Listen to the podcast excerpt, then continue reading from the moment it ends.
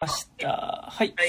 えー、ということで、底辺メガゲトークラジオ29歳までの2第417、7回でござ、あ、違う、18回でございますね。えー、どうも、えー、夏ですね。えー部長の山田です。はい。あ、どうも、高島です。はい。そして、お邪魔。坂本です。よろしくお願いします。よろしくお願いしまい、す。今日は、えーこの3人、割と変則的な3人ですけど、この3人で、えー、まあ、ちょうど、えー7月の12日に、えー最終巻が単行本で出た、えー漫画、19日ですね。19日かですね。漫19日画です。えーゴールデンカムイの話をしていこうかなという感じなんで、えーございますが、そう。なんかさっき始まる前にもちらっと話しかけたんですけど、そう、なんか結局、ゴールデンカムイ極力ブックオフで買おうというすぐ志の低い人間だったので、なんかブックオフでこう、しこしこ集めてたんですけど、結局最後数巻は、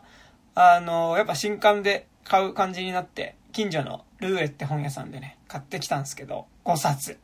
5冊は新刊で買ったんですよ。5冊は新刊で買ったんですけど、あの、逆に5冊以外、全31巻のうち5冊以外はね、ブックオフで集めたっていうのはね、すごい、あれだから頑張ったなという感じですけど、5冊だから3 27巻ぐらいまで。そうそうそう、行きましたすごいね。なんか吉祥寺、荻窪、えー、杉並あたりのブックオフをぐるぐる回り、回ったんだ。そう。ね、まだ、あの、ウーバーの配達とかやってるんで、なんかその配達終わりにちょっと行ってみるみたいなね、感じで集めてたんですけど、で最後5冊新刊で買ったらさ、なんか、今、講談社、なんか夏コミフェアみたいなのやってて、うん。なんか、あのー単行本1冊ごとになんかこう、ステッカーあげますよみたいなさ、あ、やってた、やってた。やってて、もらったわ、それ。で、あ、もらった坂本も、あ、坂本デイズじゃないですか。坂本だから。これも持ってますよ、坂本デイズ。坂本デイズでしょ。あと、これ、えー、ダンダダンと、ダンダダンと、えー、怪獣8号と、うん。推しの子と、あとこれ青の箱ってなんかもらったんですけど、なんかね、結局なんか読んでる漫画がチェンソーマンと呪術廻戦ぐらいしかステッカーなくて、うん。あとスパイファミリーか、とかしかなくてうん、でことごとくそこら辺のステッカーがなくてさ、わかる。私、それ、そのラインナップがなかった。あとワンピース。あ、そうそうそう。で、なんかあの、坂本デイズはかろうじてたまに読んでたんですけど、なんかあの、それ以外読んだことない漫画のステッカーをすごいたくさんもらいましたね。なんか、割とステッカー貼るの大好きっ子なんですけど、ちょっと、この5枚はどうしたものかなみたいな。ね、なんか、近所になんか中学生とか小学生の子供でもいればね、なんか、あげるんですけどね。推しの子はその点で言うと絵が可愛いからちょっとなんかパンチになっていいんじゃないですかな、何かの、何かに貼貼る推しの子。何かいきなり貼ってあってもおなんか可愛いから本当？だからね、これちょうどね、多分ね、iPhone の裏とかにね、やるとちょうどいいぐらいのサイズなんですけどね。ああ確かに確かに確かなんか悲しいかな、ちょっと推しの漫画がなかったのはちょっと切なかったですね。はい。なんか、もし欲しい人いたらあげます。はい。という感じでね、えー、ございますが。はい。というわけで、本日、ゴールデンカムイでね、行こうかなと思いますが、えっと、あらすじって出ますか？ああ、ちょっと待って。あらすじ出しますね。あお願いしますゴールデンカムイね。まあでも結構長かったよね。俺多分大学生ぐらい。うん僕一番最初あのゲオでまだバイトしてた時にはいはい借りて読んでたんで、そうっすよね。うんね。麦くんはちゃんと最後まで読んだのかなみたいなね。えー、そういう気持ちにもね花。束ね花束、花束と麦くんね。もう、ゴールデンカムイ全然読んでないよ。つってね。あの、ありましたからね。そう、なんか真っ先にやっぱりこう僕はね、麦くんのことをね、思い出しましたけど。そうですね同同世代同い年生まれですかそうらねそうそう。でね、今ね、あらすじ出そうとするんだけど、な、なんか、あ、長いあらす、あ、これ、ゴールデンカムイ、あ、これがいいかな。あ、いいのありました。はい。はい、というわけで、えーいきます。えーっと、これ、ヤングジャンプのサイトからですね、えーいきます。えーゴールデンカムイ、えー、不死身の杉本、えー日露戦争での鬼神のごとき武功からそう、えー歌われた兵士は、ある目的のために大金を欲し、かつてゴールドラッシュに沸いた北海道へ足を踏み入れる。えーそこにはアイヌを隠した莫大な埋蔵金への手がかりが、えー立ちえー手がかりが、えー立ちふさがる圧倒的な大自然と凶悪な死刑囚、そしてアイヌの少女、えーゾウオカミとの出会い、黄金をめぐる生存競争開幕ということで、えーこれ。ヤンジャンのアプリで読む用の、うんえっ、と、あらすじですね。アプリ上のあらすじがこんな感じで。一応まあ、ウィキペディアで見ると、まあ一応そのあれですね。えー2014年から、あ、2014年の8月21日から2022年の4月28日までの、えー連載。で、えー全31回、全、えー全31巻、全34、さ300、100えー14話の、うん。えー漫画になりますね。はい。という感じで、えーございますが、なんか、皆さん、バッとまず、なんか、大枠、どんな感じでゴールデンカムイ楽しんでましたかというか、なんか、よ、読んだ感想みたいな、大枠のとかってなんかあったりします？なんか、大枠。大枠で。おまあ僕はやっぱりあの西部劇漫画として、はいはいはいまああの楽しんだのと、うんうん。ってところですかねまあ一番ははいはいはいはいはい。なるほどなるほど。坂本氏はいかがですか？私は、ね、あのそれで言うとこの半年半年というかこの終わる3 4月か4はいはいはい。月の末にかけて急いでほあの本誌の流れを追う感じになったはいはいはい。みたいな感じ。でちょっと話すと長くなるんですけど、はいはい。あの前私2年ぐらい前に北海道に仕事で住んでて、うんうんうんうん。その時から、まあ、ちょっと気になってはいてずっと北海道の話だから。はいはいはい。なあのなかなか読み進まずで網走監獄をこれ読まずに行ったんですよ。はいはいはあ網走監獄に観光で行こうと思った時に、い一巻だけぶっ壊れて立ち読みして、い。はいはいはい。非常にせこい感じでまず来ましてで東京帰ってきてからじわじわ 引き続きブックオフで腰を痛めながら読んでた はいはい。あの東京帰ってきてから友達であの本誌を追ってた子があの、うんゴールデンカムイ展今ちょうど京都に巡回してはいはいってるんですけど、4月の末からあのゴールデンカムイ展もやることが決まりっていうのがなんか2月ぐらいに決まって、決まってでそれもあるしであと今本誌が佳境だからあの早く全部読んで最前線に追いついてくれって葉っぱをかけてくれた友達がいて、はいはいはい。でそこに言われてよし分かったって、まあ、10巻ぐらいまで読んで私あの明確に12巻からに落とされてもうはいはいはい。ドってはいあのそこからもう怒涛の勢いで読んで,、うんでやアプリで最善を追いうんで3月ぐらいでは本誌で追って、うんうん。最善に追っつきもうめっちゃテンションが上がり、はいそのゴールデンカムイ店に行き、はいはいはい。ゴールデンカムイ店に行ったテンションの上がりでその後ゴールデンウィークにゴールデンカムイのあのスケッチ巡礼をしに札幌に行き。みたいな非常に後半にかけてあのテンションが上がってまた新参者みたいな感じで楽しみました、なるほど、なるほど。いいっすね。なんか、そうですね。で、僕は、ゴールデンカムイは、えっ、と、まあ、なんかでもすごい、あれですよね。なんかいろんな楽しみ方ができる漫画ではめちゃくちゃあると思ってて、まあなんか、大枠の話はやっぱりこう、主に二つの勢力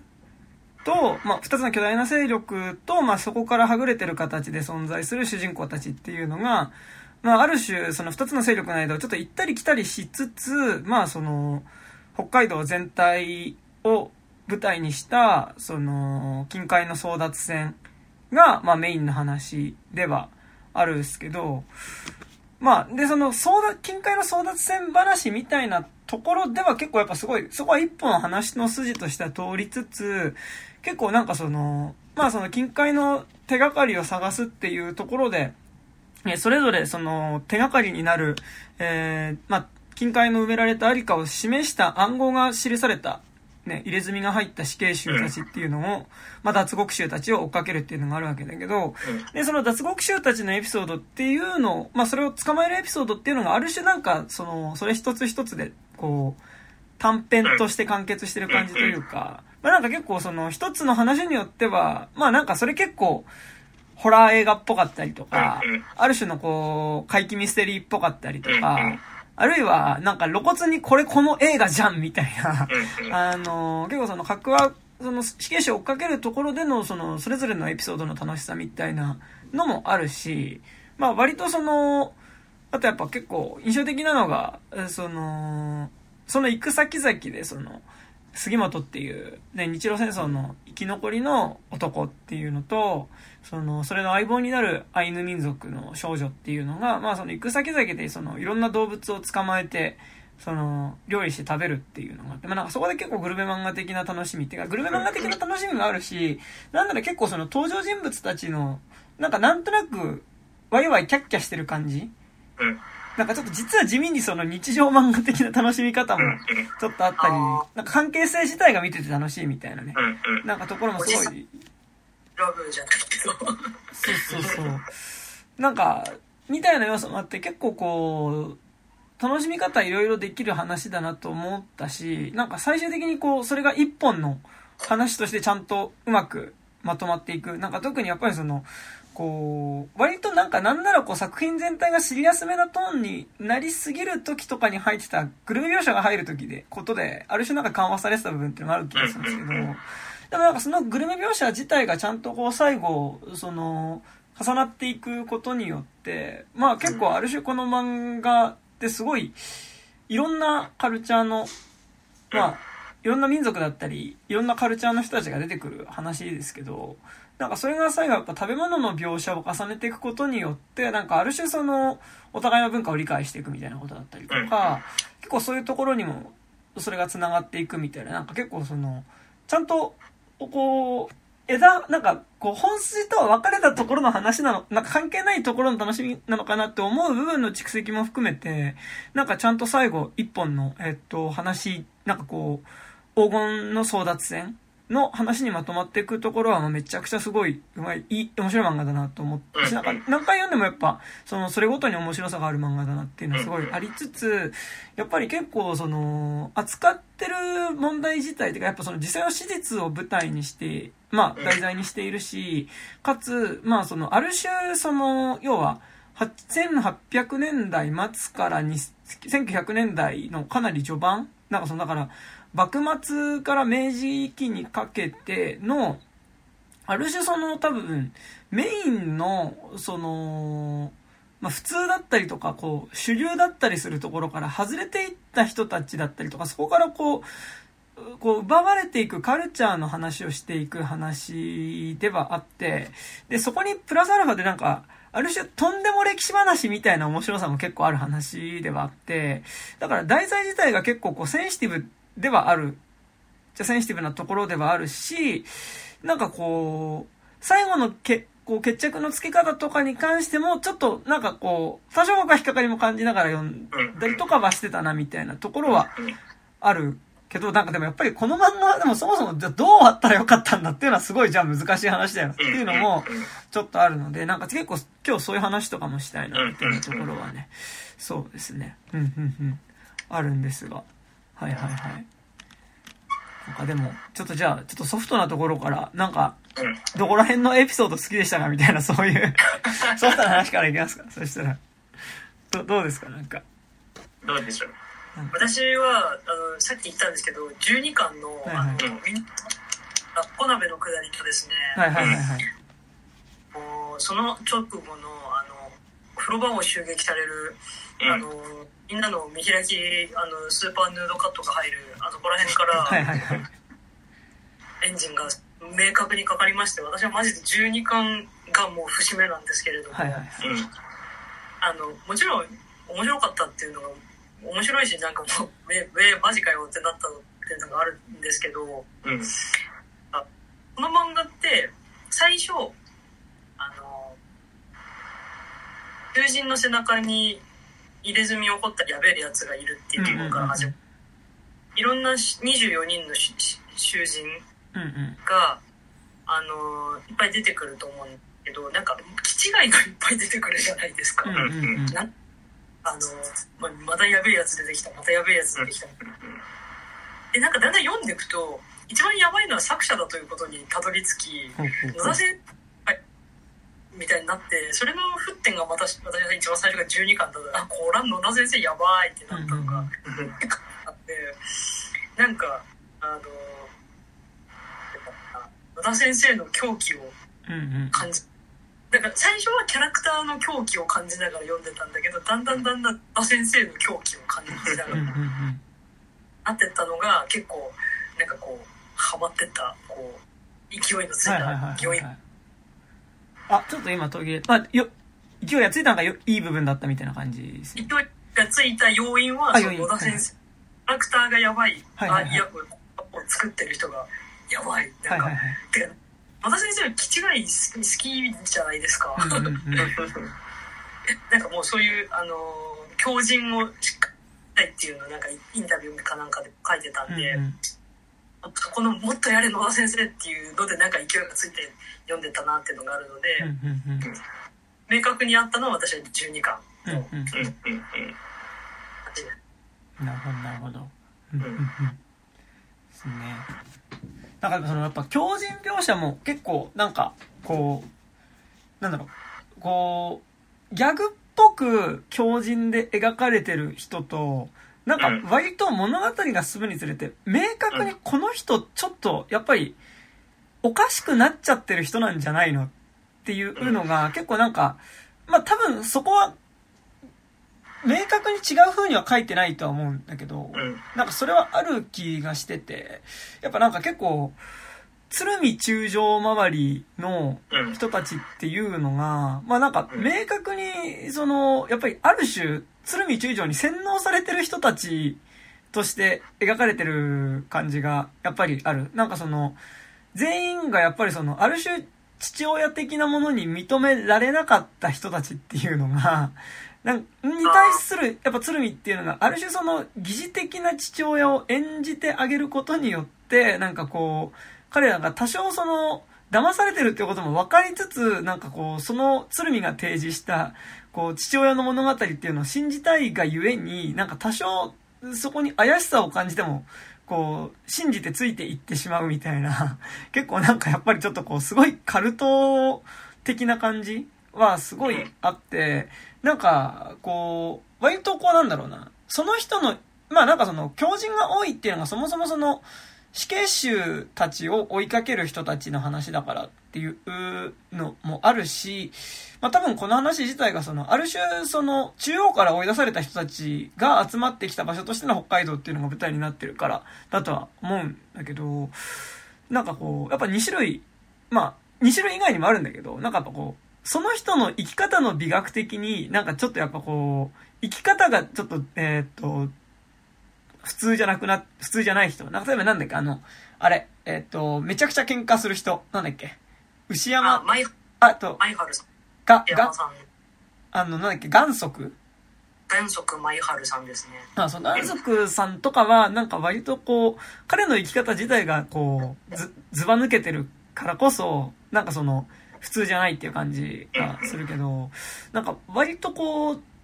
鶴見中将周りのキャラクターはなんか明確に割とこう、狂わされていってしまってる人たちみたいなところもあるかなみたいな。なんか結構、まあ後でちょっとその鶴見中将周りの話少ししたいんですけど、はなんか結構。あのー、あれですよね、なんか僕の読んだ感じだと、この漫画の、その、まあ、強人というか、ちょっとおかしな人たちは、あの、2種類のタイプに分かれていると思ってて、まあ、どういう人か、どういう、にどういう2種類かっていうと、男性性がめちゃくちゃ強すぎる人と、ああの、男性性になり、あの、男性になりきれなかった、男になりきれなかった男たちっていう、2種類だと思ってて、で、基本的に第七師団周りの人たちって、その男になりきれなかった男たちなんですよね。で、で、あの逆に、その、土方、土方の方は、あの、男性性が強すぎて、ちょっとおかしくな、おかしいというか、その、ま、すごい、あの、マッチョすぎ、マッチョすぎるからこそ一番やばい人たちみたいな 人が出出てくるのが、やっぱり、そその二通りかなっていうのが、で、あの、まあ、で、他の、その、入れ墨を捕獲される人たちの中でもやっぱりその、マッチョな価値観に馴染めなかったからゆえの狂気みたいなのが、うんうんうん、あの、作中めっちゃ、あの、出てる気がしてて、その、あの、弱い、あの、自分があの時にできなかったから殺人をめっちゃ犯すみたいなのある気がしてて、だから、なんか明確にその、大まかなストーリーとして、どういうふうに、男性性をどう、男性性をどう、こう、町相撲をどう決着させるか、みたいな、あの、話だったかなっていうのが、その、アイヌとかの問題は別として、その、結構な、大きなテーマとして、その、あの、かっこいいま、ま、町相撲ってなんだろうな、みたいなところを模索してる作品だったかなとはし、気気がしましたね。うんうんうん。なんかでもそれで言うとさ、結構やっぱその、うん、肘肩周りの、うん、えっ、ー、と、まあ、要はなんか、元新選組チームが、はさ、結局、なんかやっぱその、まあなんか、やっぱ、中央からはぐれてる人たちが、なんか北海道に集まってきてってところはあると思うんだけど、なんかやっぱ結構そのやっぱ、それは主人公の杉本も含めて、前半やっぱ多分にやっぱその死に場所探し的な側面がすごいあるっていうのはあるっすよね。なんか、だからなんだろう。イーストウッドとトム・クルーズがさ、あの、一緒に組んでるチームみたいなさ、そう、感じはあって、なんかだから、すごいこう、そういう意味なんか今中島君聞いてて思ったけど、やっぱなんかマッチョさの割と陽の、陽の部分っていうかなんかこう、割とこう、こう、そうね、マッチョさ自体にな、ん、を、持ってる人自体がだからそっちの方でなりきれなかった人たちが、第七師団っていうのはそうだなと思うんです。なんかやっぱすごい、この話の、ある種の、後半特に話を引っ張っていく、その、サスペンス的な要素が、じゃあその、マッチョになりきれなかった、まあ、少年たちを集めて、何かをしようとしているその鶴見っていうのが、何を目的にしてるのかが割と最後までわから、何をしようとしてるのかっていうのが結構やっぱすごいこう、彼の目的っていうのがすごい大きな謎としてやっぱり物語をすごいやっぱ引っ張っていく一つのね、なんか要素になってたっていうのがね、そうありますよね。うん。なるほど、なるほど。いやいやいや。なんか、高島くんは良かったシーンとか よこの、どこ良かったよみたいなあります？あ、でもね、結構前半好きっすね。はいはい、あの、まだ、その物語として、その、あんまりの乗り切れ、あの、その、後半に行くとやっぱりどんどん話として面白くななっていくじゃないですか。そっちになりすぎない、その、あの、杉本とアシリパさんの、あの、関係性が多分10巻ぐらいまでだと結構そ、そこで重きが置かれるじゃないですか。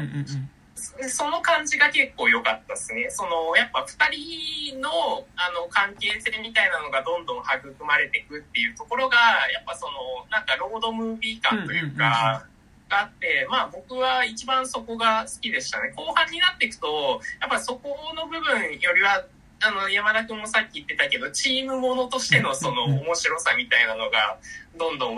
立ち上がってくるから結構前半と後半でこう物語のあれがあの結構違うドラマになってきたなっていうのがあって。うんうんうんなんかやっぱ後半すごいうまくまとまってるというかさ、うんうん、なんかこう、かなり、その、近海とか、やっぱその、あるいは第七師団みたいなものとか、お互いの関係性において、そのそれぞれが大事にしているものみたいなものが結構、大事にしているものだったり、思いみたいなものが結構描かれ始めるから、なんか割とこう、どのキャラクターに対しても割とこう均等に愛着を持って見れるようになっていくし、なんかそれがでもちゃんと一本の話に収束、収束していくっていうところですごい上手いんだけど、なんか前半の方がやっぱりその、アシリッパさんと杉本の関係性みたいなところとかも含めてね、結構なんかもうちょっと楽しいか、楽しいっていうかなんか、こう、なんか本当に冒険話というかさ、なんか二人が冒険していく話みたいなね、なんか、でもその感じは俺もなんかめっちゃ思ってて、なんか割とそんなに二人活躍する話じゃないけど、だから前半部分割とあの、あそこの、あのー、なんだっけ、一つの港町にさ、あの、二つのヤクザの組がいてさ、で、それぞれのヤクザの組に、こう、尾形っていう、まあ、第七師団から逃げ出してきたスナイパーとさ、その、ひ、土方歳三がそれぞれだから最強の用心棒としてそれぞれの組についてさ、その、結構一個の街を舞台にその、ヤクザの構想に最強用心棒二人が巻き込まれていくみたいなさ、なんか、やっぱ、冒険ですね。そうそうそう。なんかあそこがなんか、なんだろう、急に別ジャンル始まった感じというか、あのー、なんかそこの、はいはい。あ、ちょっと今途切れてる、坂本。あ、ごめん。ね。あ、だ、あそこで一瞬、あの、ちょっとね、くじけかけた。なんか、急にちょっと用心棒みたいな感じっていうかさ、あの、が、なんか始まる感じ。なんか、そこがすごい割と好きで。なんか結構でも話によって明確にこれミストじゃんみたいな話とかさ、あの、結構なんか、割とその、それぞれのこう、個別のエピソードではやってても、なんかそこのすごい、急にジャンル変わる面白さみたいなのもね、なんかすごいあるなってのはね、すごい思うんですけど、なんか僕はあの、そう、あそこの港町のやつがすごい好きでしたね、なんかね。そうなんか、だから読み捨て、はい、はいはいはい。あ、あ、ごめんごめんあの、もう一個すごい好きなシーンっていうところで。はいはいはい。あの、ちゃん、ちゃんとしたシーンって言っちゃいけないんですけど、あの、うん、なんだっけ。大雪山の麓でちょっと遭難しかけた時。はいはいはいはい。鹿の皮をかぶりながらこう、暖を取りながら、アシリパさんが、あの杉本にあの干し柿の話をする。はいはいはい、はい。あそこ、あの真剣なシーンでは私はあそこが一番好きで、うんうん、あれすごい本当物語の根幹に関わってくるんですよ。うんうんうん、で、まあ多分それ後で、あの、何このこの話はっていうところにつながってくると思うんですけど、うんうんうん、あの杉本があの関東で食べてた干し柿好きな食べ物何？って聞いたら干し柿が好きだったって言ってでも、うんうん、関東食べたのがあの戦争の前に食べたのが最後で、うんうん、あもう戦争から帰ってきてから食べてないし北海道にはそういえばないんだよねっていうのでで、アシリッパさんはその食べたことがなくてで干し柿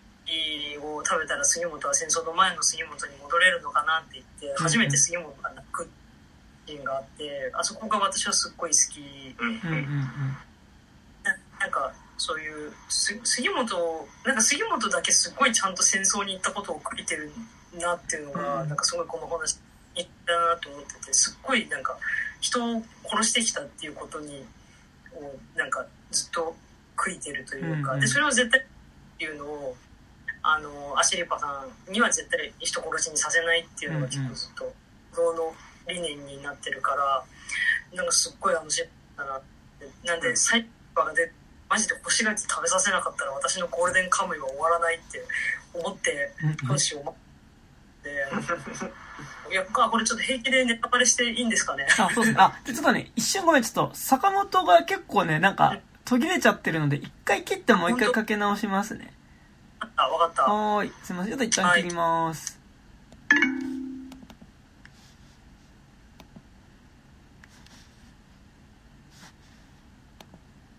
はい、今かけ直してますね。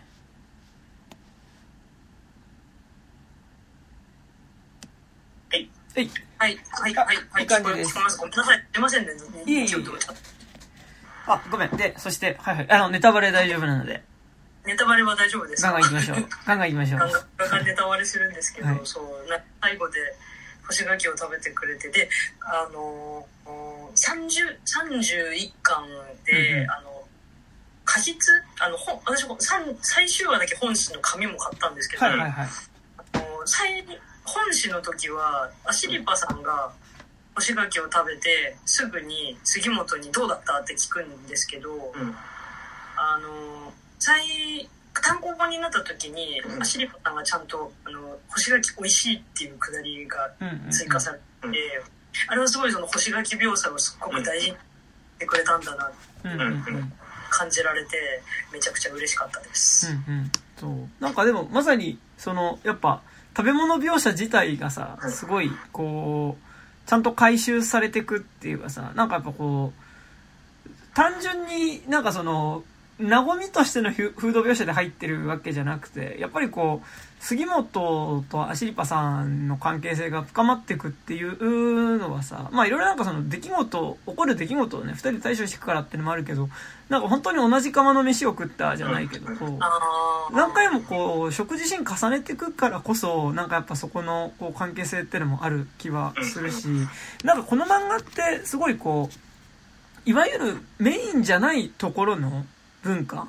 ていうのをすごいたくさん書いてる漫画な気がしてて、多分、なんかこう普通の漫画じゃありえないぐらいいろんな言語が出てくるし、で、その言語を使うそれぞれの民族の話も出てくるし、で、その民族ごとの、えっと、食べ物の話をめちゃくちゃ書く、書いてると思うのね。で、しかもその食べ物の描写ってとかっていう、食べ物と結構言語の描写って結構リンクしてる気がしてて、なんかものすごいローカルなことを、ローカルなことっていうか、なんかその、ローカルな違いみたいなものをこそ結構やっぱ描いてた気がしてて、なんかやっぱこう、日本を描くにしても、やっぱりすごい方言だったりとか、その、例えば、秋田のまたぎは、その、漁をするときにこういう食べ物を食べてて、しかも自分はそこにちょっとこういう工夫をして、俺流のこういう食べ物を作ってるみたいなこととか。で、その食べ物を分け与えたことによって、その、その人の生まれだったりとか、どういうところで育ったかが、こう、お互いに理解し合えるみたいなことっていうのを、結構なんか食べ物の描写とそういう言葉の描写っていうのを細かくやっていて、なんかこう、そこで相手の食べ物を食べるっていうことがやっぱりすごいこう、本当の意味での理解、本当の意味っていうかなんかある種なんか理解につながっていくような感じ。だかやっぱ印象的なのがずっと尾形っていう、すごいこう、作品全体を通して常に何かこう、一物抱えてるような感じがあるキャラクター、何かこう隠し事があるようなキャラクターっていうのが、まあなんかこう旅の過程でずっとこう、みんな食べ物を食べた後に、こう、ヒンナってね、あのこう、食べ物に感謝する言葉にヒンナっていう言葉を言うんだけど、まあ、尾形はずっとそれを言っていない彼っていうのが、まあなんか、あるタイミングでまちっちゃい声でヒンナって言ってるみたいなこととかっていうのが、なんかやっぱりすごいこう食べ物を食べるっていうことが、なんかこう違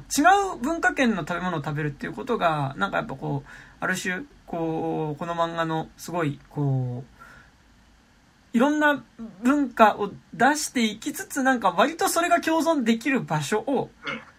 まあ、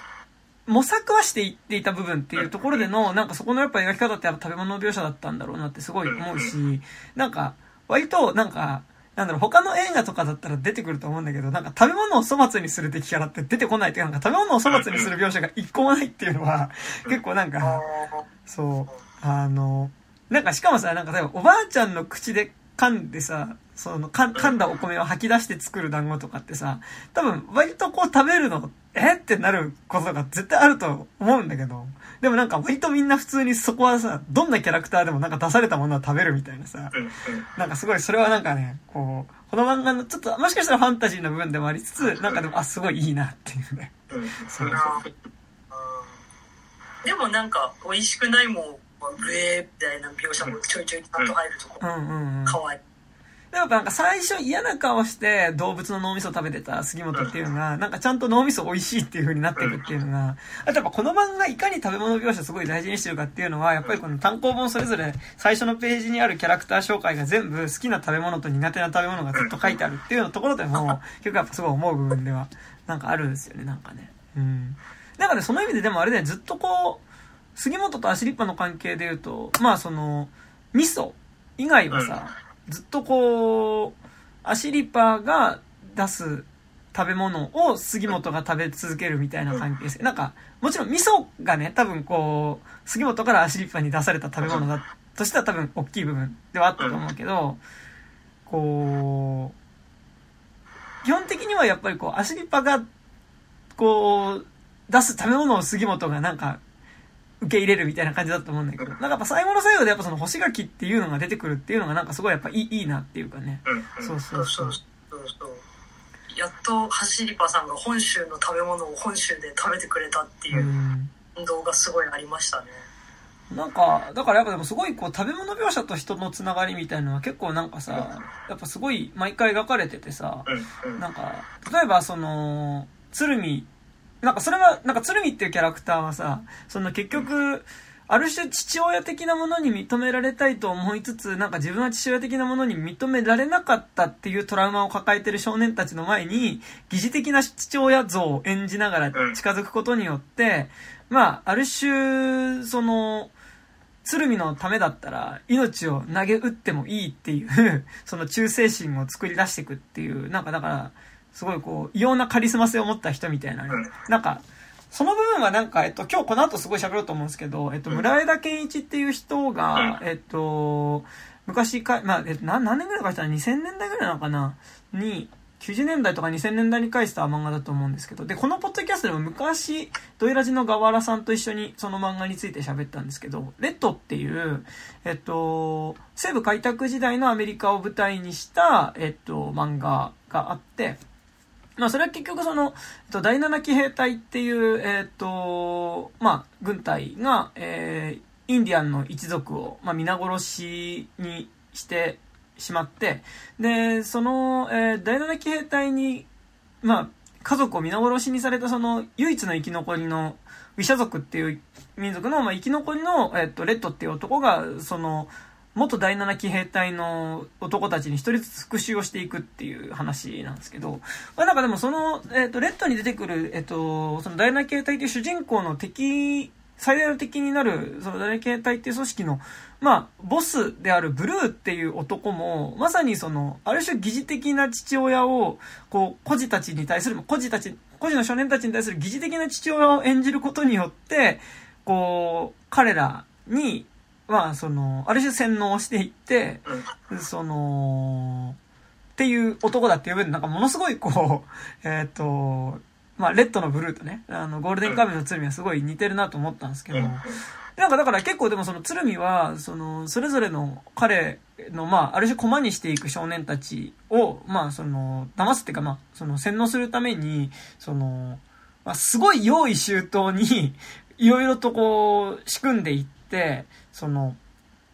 あえて父親との関係を仲違いさせたりとか、義理の兄弟との関係をやっぱり仲違いさせたりとか、こう、させていくんですけど、やっぱその中でもやっぱりその、小糸っていうね、あの、彼にやっぱ推進している、あ、進水している、その、少々かな？少々がいて、で、彼のやっぱ幼少期のエピソードとして、まあ、その、自分が、あの、テロリストに拉致された時に、救ってくれたっていうエピソードに、あの、月サップのアンパンっていうのが出てくるじゃないですか。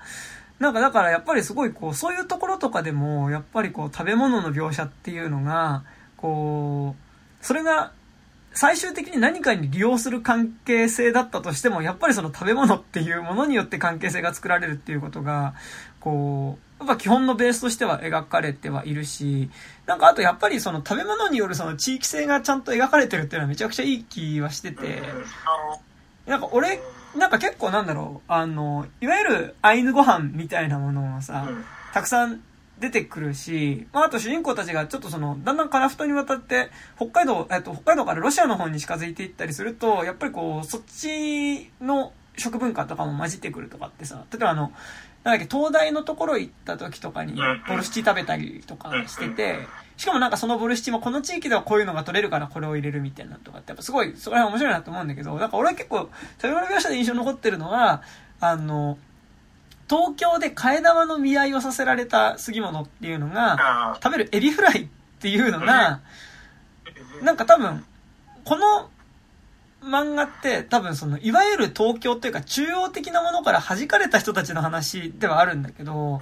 なんかその中でこう中央の食べ物としてなんか洋食で、やっぱエビフライが出てくるっていうのはなんかすごい、なんかこう、なんかそう描かれることによって、なんか俺の中では結構この作品の中の食べ物が、なんだろう、こう、エビフライが普通の食べ物で、なんかこう、例えばなんだろう、チタタプってさ、あの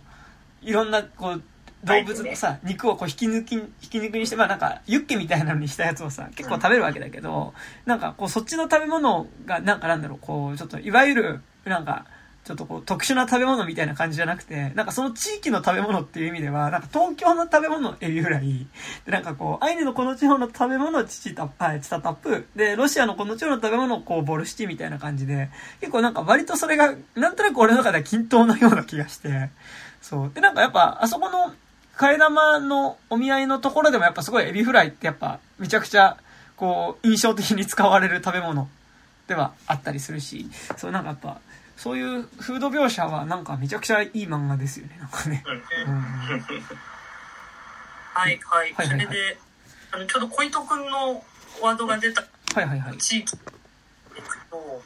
あの、この漫画ってその舞台が北海道なんだけど、出身がみんな東京、まあ、杉本は関東、多分神奈川なので、うんうん、え、福島と鶴見注意は新潟で、うんうん谷垣君は東北で東日本すごい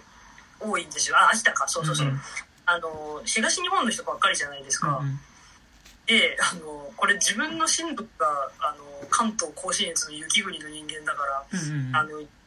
言うんですけどあの雪国の人は真面目だけど暗いんですよ。い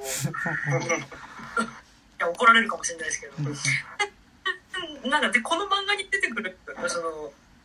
日本の男たちもみんななんか暗いなって思いながら読んでるんですけど、うん、そういった中で小糸くんだけは鹿児島の九州男児ということで、うん、非常にやっぱり明るくて明るいっていうかまあ明るいって言っていいのか分かんないけど最終的にあの小糸くんってあの鶴見亡き後にあの、うん、部下を守っていくっていうすごい成長を遂げてあの一師団の。あの長になっていくすごいこう割と希望の光として描かれていくので、それがあの南の男小糸くんっていうのがなんか結構その地方さのなんか結構象徴になってるなっていうのは今山田の話でなんか地域性みたいなの人間にも出てるのちょっと出ました。小糸くんの家はさ、結構さ、小糸くん本人だけじゃなくてお父さんも含めてさ、やっぱある種こう、一家全体洗脳されちゃった感じっていうかさ、でも、でも、小糸くんちは、あの、他のご家庭はみんなちょっと崩壊しているけど、こ小糸くんちはみんな仲はいいので、なんか本当に、ので、で小糸くんは全体的にその家族像といい、鶴見から天皇から自分で、こう出していく感じといいあとまあ若さといい、もう非常にね後半にかけてどんどん希望の象徴になっていくような男だなっていうのはねすごい感じますね。うんうんうんなんかでもやっぱ、この漫画、やっぱ基本的に、やっぱりこう、なんだろう、あの、ね、追い出された人たちの話ではあるからね、なんか、こう、実際なんかこう祖国で冷遇されてきた人だったりとか、なんかやっぱりこの村みたいなコミュニティから追い出された人だったりっていうのもあるし、まあでもだってそもそもがだって出てくる人のほとんどが、その、まあその、ね、あの、鶴見中将周りの人たちっていうのが、ちゃんと、その、戦争には参加して、それぞれ戦争に行ったトラウマみたいなものを抱えつつ、ちゃんとそれが、こう、帰ってきた時に、こう、保証されなかった人たちだったりっていうのはやっぱ前提としてあるし、まあなんか、最近見たせなんかこう、そういう、なんだろう、こう、ある種の、この言い方はあんま良くないかもしれないけど、フロンティアみたいなものとさ、こう、そこに住んでいる、だからもともと住んでた先住民と、こうさ、そこにこう開拓者としてやってきた人の話みたいなのってさ、結構なんか、その、実は本当には、この物語の構造の中には中心にあるはずの、その、いわゆるまあ、その東京的なものとかさ、なんかその、なんか中、中央的なものっていうのが描かれないけど、なんかやっぱこう中央から外られてきた人たちの話みたいなところが結構あってさ、なんかその、原住民の人たちを虐げて奪っている存在はいるんだけど、でも彼らもそもそも、彼らの祖国っていうと、本国からするとやっぱりこう、虐げられて追い出された来た人たちではあったりするみたいなさ、なんかこう、ブルーハーツじゃないけど、マジで弱い者たちが言うぐらいさらに弱い者を叩く的なさ、結構構造っていうのがなんかやっぱ結構ずっと多分にはある話だなっていうのは、ね、あるし、なんかそれはなんだろう、あのー、なんだっけ、あの、オーストラリアのさ、あのー、オーリジン。あ、えっ、ー、とね、映画で、あのー、あれ、自分の、あのー、夫だっけ殺された女の人がさ、あの夫と赤ん坊を殺されたさ、その、開拓民の女の人がさ、あの、先住民の男の人と結託してさ、あのその夫を殺した軍の将校をさ、殺す。あ、えっ、ー、と、えっ、ー、と、なんだっけ？あれね、あそ、あのタスマニア島でね。そうそうそうそう、なんだっけあれ？えっとね、好きだったんだけど。な。な、ナイチンゲールじゃなくて。あ、なナイチンゲールじゃない？ナイチンゲール、ナイチンゲールだっけ？ナイチンゲールだ、だ、だったと思うな。なんか、うん、ナイチンゲールとかもやっぱ結構その構造っていうかさ、うんうん、だったりするしさ、なんかこう、やっぱりなんか、この先やっぱ坂本さっき言ったみたいに結構やっぱ強靭っていうか、ある種のなんかやっぱこう、はちゃめちゃさみたいな持ってる人もいるんだけどさ、やっぱそれ前提にあとやっぱこう、一つ、こう、常になんか何か奪われてそこに来た人たちだからっていうのもやっぱりあったりはする側面ではあるんですよね。うんうんうん。それで言うと、あの、小糸くんはまだ新さんを舐めきってないみたいなところはあって、他の人みんな苦労して、戦争にも行ってきてるけど小糸君だけ戦争も行ってないしあの家族も仲いいし割とぬくぬくとボンボンしてたけどでも肘が最後に戦うところで腹をくくってやっぱ成長するっていうのはすごい、でもあなたまあまあ水だけどすごいおおってなりましたね、でも小糸はあとずっとやっぱりそのあの戦死した兄に対してなんか自分はその父親に望まれていないんじゃないかっていうことっていうのがなんかやっぱ絶えずずっとあるっていうのがね、なんかあるからこそっていうのがね、なんかだから、そんなにいい親子関係かっても、後半なんとなくそういう感じにも見えるけど、なんかやっぱり、こう、小糸が鶴見にやっぱこう、入り込まれたのはまさになんかその、自分はその、お兄さんに対して優秀な存在ではない、その父親に望まれてない存在なんじゃないかみたいなところっていうのは多分多少にね、なんか多分にあるところなのかなっていうのはね、ちょっと思う。なんかでも、ある種、そこはちゃんと、でもなんかその、父親との関係が修復されていくからこそ、ある種その洗脳から冷めていく感じっていうか、その小糸に関しては、なんかその、っていうのはなんかある気もね、なんとなくせんではないですけどね。うん、うん、うん。ってのありますね。そう、でもなんか、さ、なんかこういうさ、これはあれを原作にしてに違いないみたいなことっていうのはあれなん、あれだし、なんかこう、ゴールデンカムイはゴールデンカムイでめちゃくちゃよくできてる部分、なんかオリジナルな部分がめちゃくちゃある漫画だと思うんだけど、でもなんかやっぱ、あんま言ってる人いないけど、俺、かなり俺、レッドの影響でけんじゃないかなっていうのは、あのー、まあ、結構思ってて、まあ、まず一番大きい部分が、まあ、レッドってその、えっと、村枝健一さんっていう人が、えっと、多分ね、デビュー作で書いた長編漫画なんですよね。いや、なんか。長編デビューそれじゃない？あ、一個前になんか打ち切りがあったのか、ね。そうそうそう。で、なんか、あれに書いてあった。うん、この間読んだから。あ、それ、高島君レッドどうでした？あ、めちゃ、めちゃくちゃ面白かったですね。そうそうそう。あの、この間これを撮る前に、なんか割とゴールデンカムイ多分、これじゃね、なんか影響受けてんのこれじゃないみたいなところで、なんか僕は高島くんに、えっ、ー、と、レッドを貸し、で、僕は、えっ、ー、と、ささらいのガンマンの、えっ、ー、と、DVD を借りたわけですけど、そう。まあ、なんか、ね、で、まあ、レッドって漫画が、あの、まあ、もしかしたら他にもあんのかもしれないけど、まあ、なんかまず、ゴールデンガメとすごい共通してるのは、なんか、ある意味、どっちもこう、日本人が、漫画で書いた西部劇っていうところでは、まあ、まあ、大きい部分ではまずそこすごい共通してて、で、かつ、その西部劇っていう時の時代設定がなんとなくやっぱり1800年代の末から、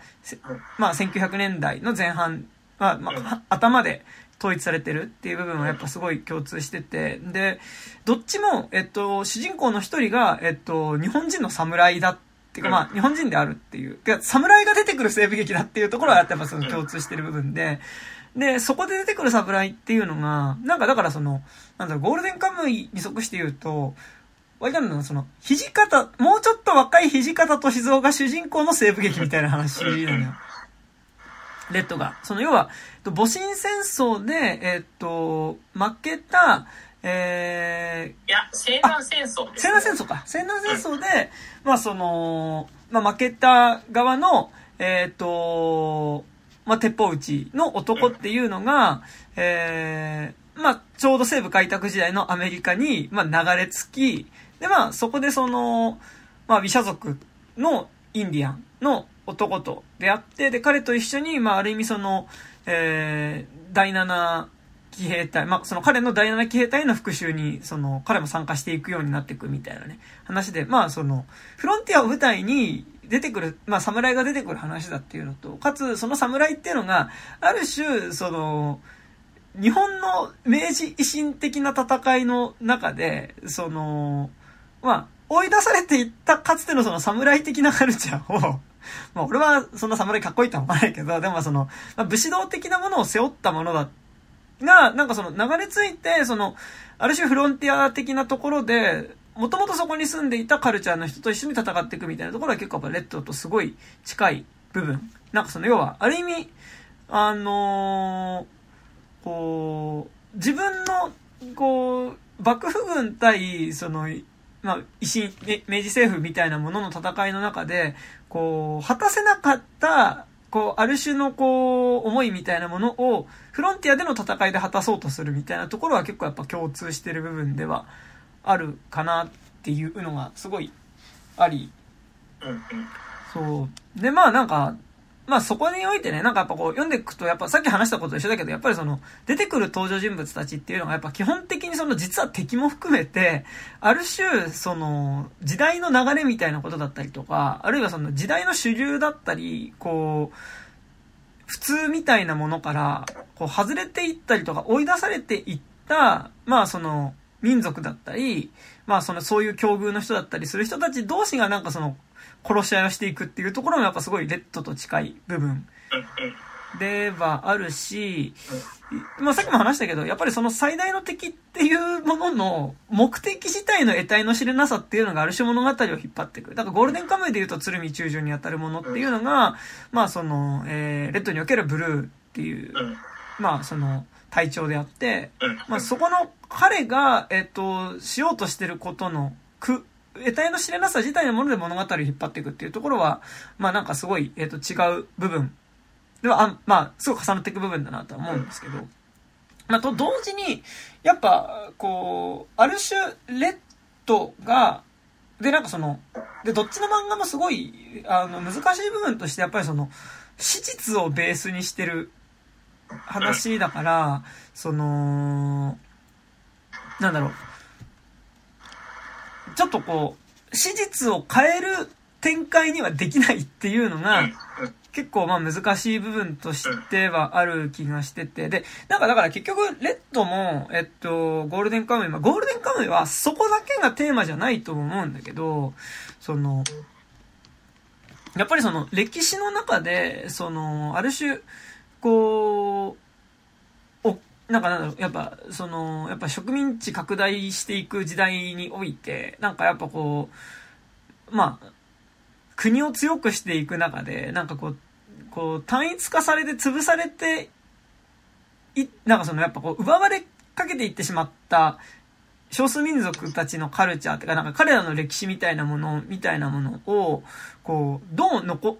彼らがどうそこに立ち向かったかみたいなことをどう描くかみたいなところっていうのは結構どっちもあると思うんですけど、でも、なんか、例えば、ゴールデンカムイで言うと、やっぱこう、ゴールデンカムイの、やっぱこう、中盤ぐらいから出てくる可能性として、やっぱその、えー、まあ、隠し、まあ、埋蔵金を使って、その、北海道自体を、ある種、その、アイヌを中心にした、まあ、その、独立国家にしてこう、みたいな計画っていうのが、やっぱり、進んで行って、で、まあなんか、それがどうなるかっていうのがやっぱすごい話としてはあるわけだけど、でもなんかこう、実際北海道は日本の土地の一部、日本国の領土になってるから、そ、あの、アシリッパたちが、その、最終的にアイヌ共和国を作りましたみたいな終わり方っていうのは、まあ、そういう終わり方をする話もありだと思うですけど、僕は個人的には、なんか、その、映画の中では、なんか、だから結構この、このポッドキャストちょこちょこ言ってましたけど、柳生一族の陰謀のラストみたいなことは、ありだと思うんですけど、あの、柳生一族の陰謀のラストは、あの、ちょっと、すごい、まあ、見て、見てくださいって感じなんですけど、なんか、その、やっぱ真実と違うことを映画の中でするっていうことはできる、まあ、それはそれでエンタメだからできることだと思うから、あると思うんだけど、まあなんかやっぱ、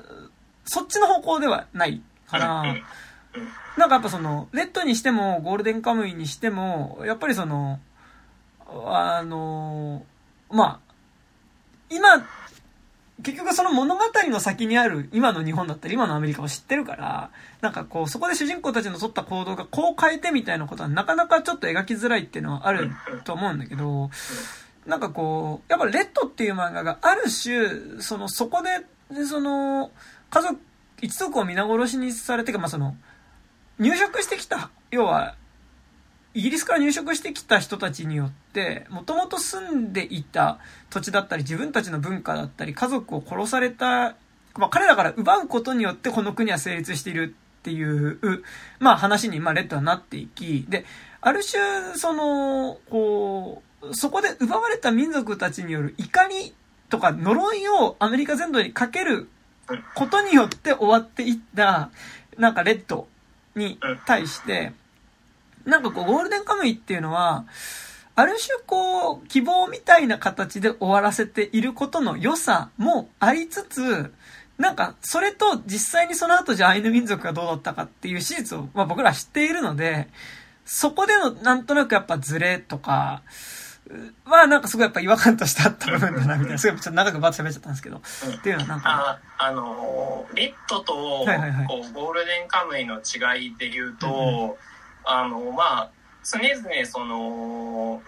僕はそのし、西部劇っていうのは基本的に資本主義の神話だと思ってるんですけど、その、ゴールデンカムイよりレッドの方が、あの、自覚的、そこに自覚的だったっていうのは、まあ、まあ、アメリカの神話でもあるんだけど、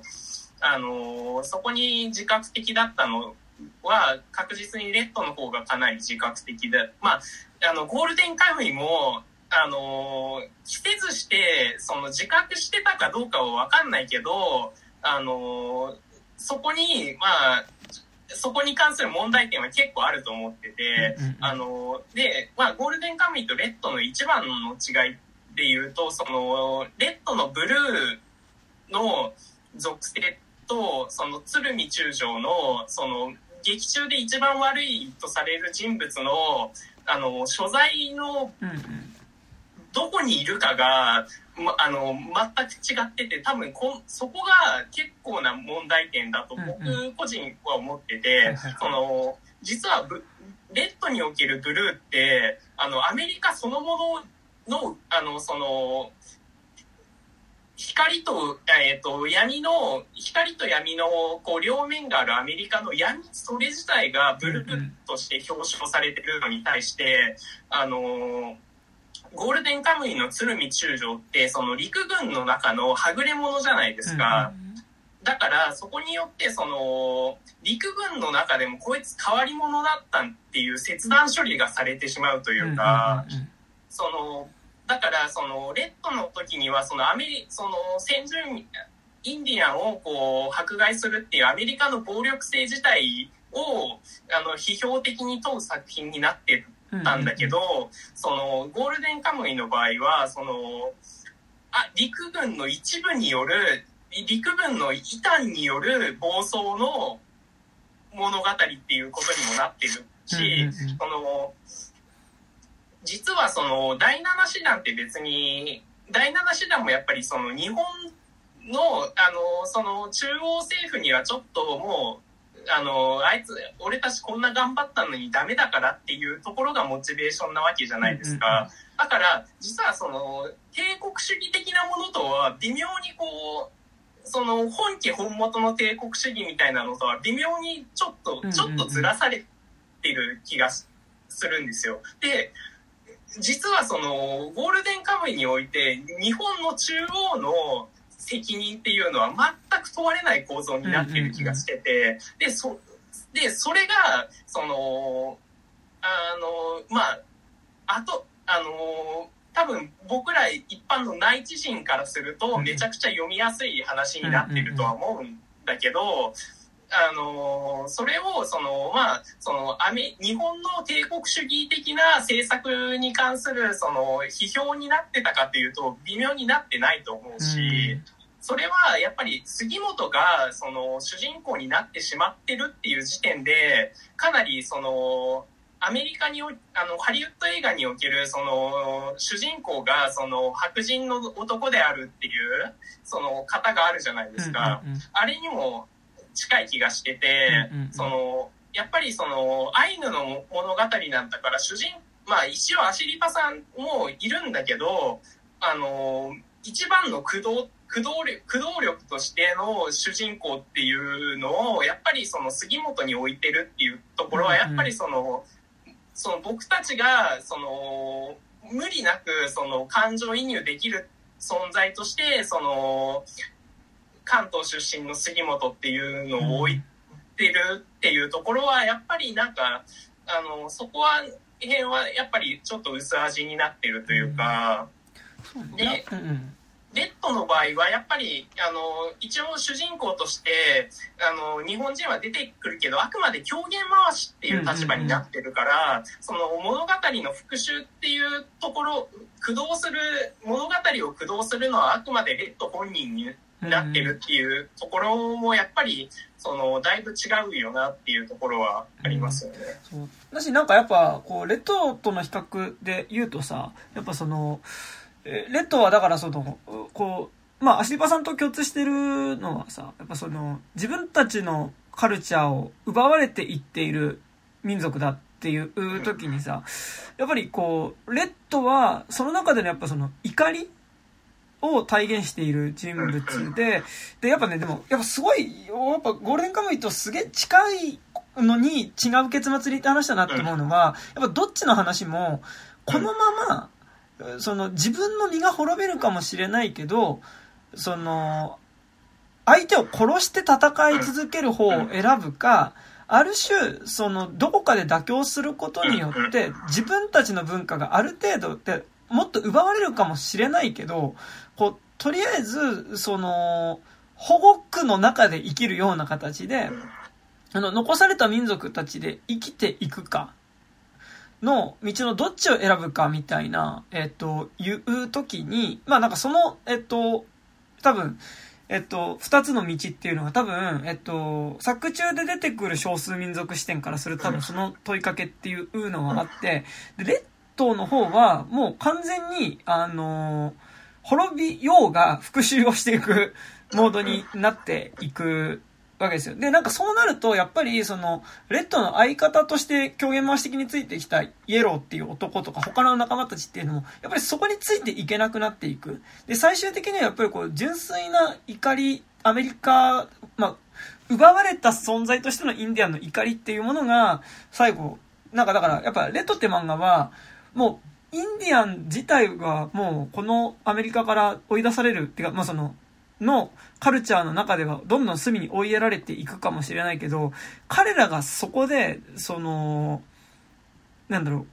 大きな復讐をは行ったっていう事実だけはアメリカに刻まれるみたいな こと。で、その話だがなんかこう、今後生きていく彼らの祖先にとっての、その、自分たちもある時は一矢報い報いたのだっていうこと自体がある種救いになっていくみたいなね、そういう話でもあるし、ある種そのやっぱ、ブルーっていうキャラクターのその視点からすればさ、その、インディアンから奪って成立したこのアメリカっていう国は結局その、奪うことを止められずに、結局どんどんまたお互いに奪い合っていくことになって、インディアンから奪ったように、インディアンを奪い奪い尽くしたら、今度は同じ仲間同士で奪う形になっていくぞっていうことこそがある種アメリカにかけられたインディアンの呪いであるっていうね、形になってくっていうのが、まあすごいこう、レッドって漫画なわけですけど、まあなんかやっぱそこに対してゴールデンカムイは、のアシパさんはそこでやっぱ奪うっていう方向ではない方向。だからその共存っていう方向を選ぶからこういう着地になるし、えっと、だからこそ和人である杉本は最後までその、横に、傍らにいることができる。で、さらに言うと、やっぱその、レッドとゴールデンカムイで言うと、レッドは、そのやっぱその、少数民族であるレッドの方の話ではあるけど、やっぱゴールデンカムイって今、高島君の話聞いて思ったけど、やっぱすごい、まあ、いろんなキャラクターの話が入ってくる群像劇的な話ではあるけど、やっぱり杉本で始まり、杉本で終わっている漫画な気はしてて、やっぱその、やっぱ重要な概念として多分、ウェムンカムイっていうさ、多分、のが、ね、ゴールデンカムイの中、まあ、ゴールデンカムイの中とか、アイヌの文化の中で、まあ、えっ、ー、と、ゴールデンカムイで書かれてる範囲で俺が把握したね、アイヌ文化の中でさ、その、結局まあその、人を殺した熊っていうのは、その、ある種、その、まあ悪霊になってしまうから、まあ、その、彼をちゃんと丁寧にその、これ殺して送ってあげなければいけないみたいなね、あののがなんか確か出てきてて、で、まあ、ある意味その、多分、杉本っていうキャラクターはやっぱ人を殺しすぎたことによって、ある種ウェブカムイになってしまった男っていうのが、まあ、いかにそこから救われていくかっていう話だったとは思ってて、で、それってやっぱなんか、ゴールデンカムイと重ねて言うとさ、やっぱそあ、えっと、レッドと重ねて言うと、やっぱその、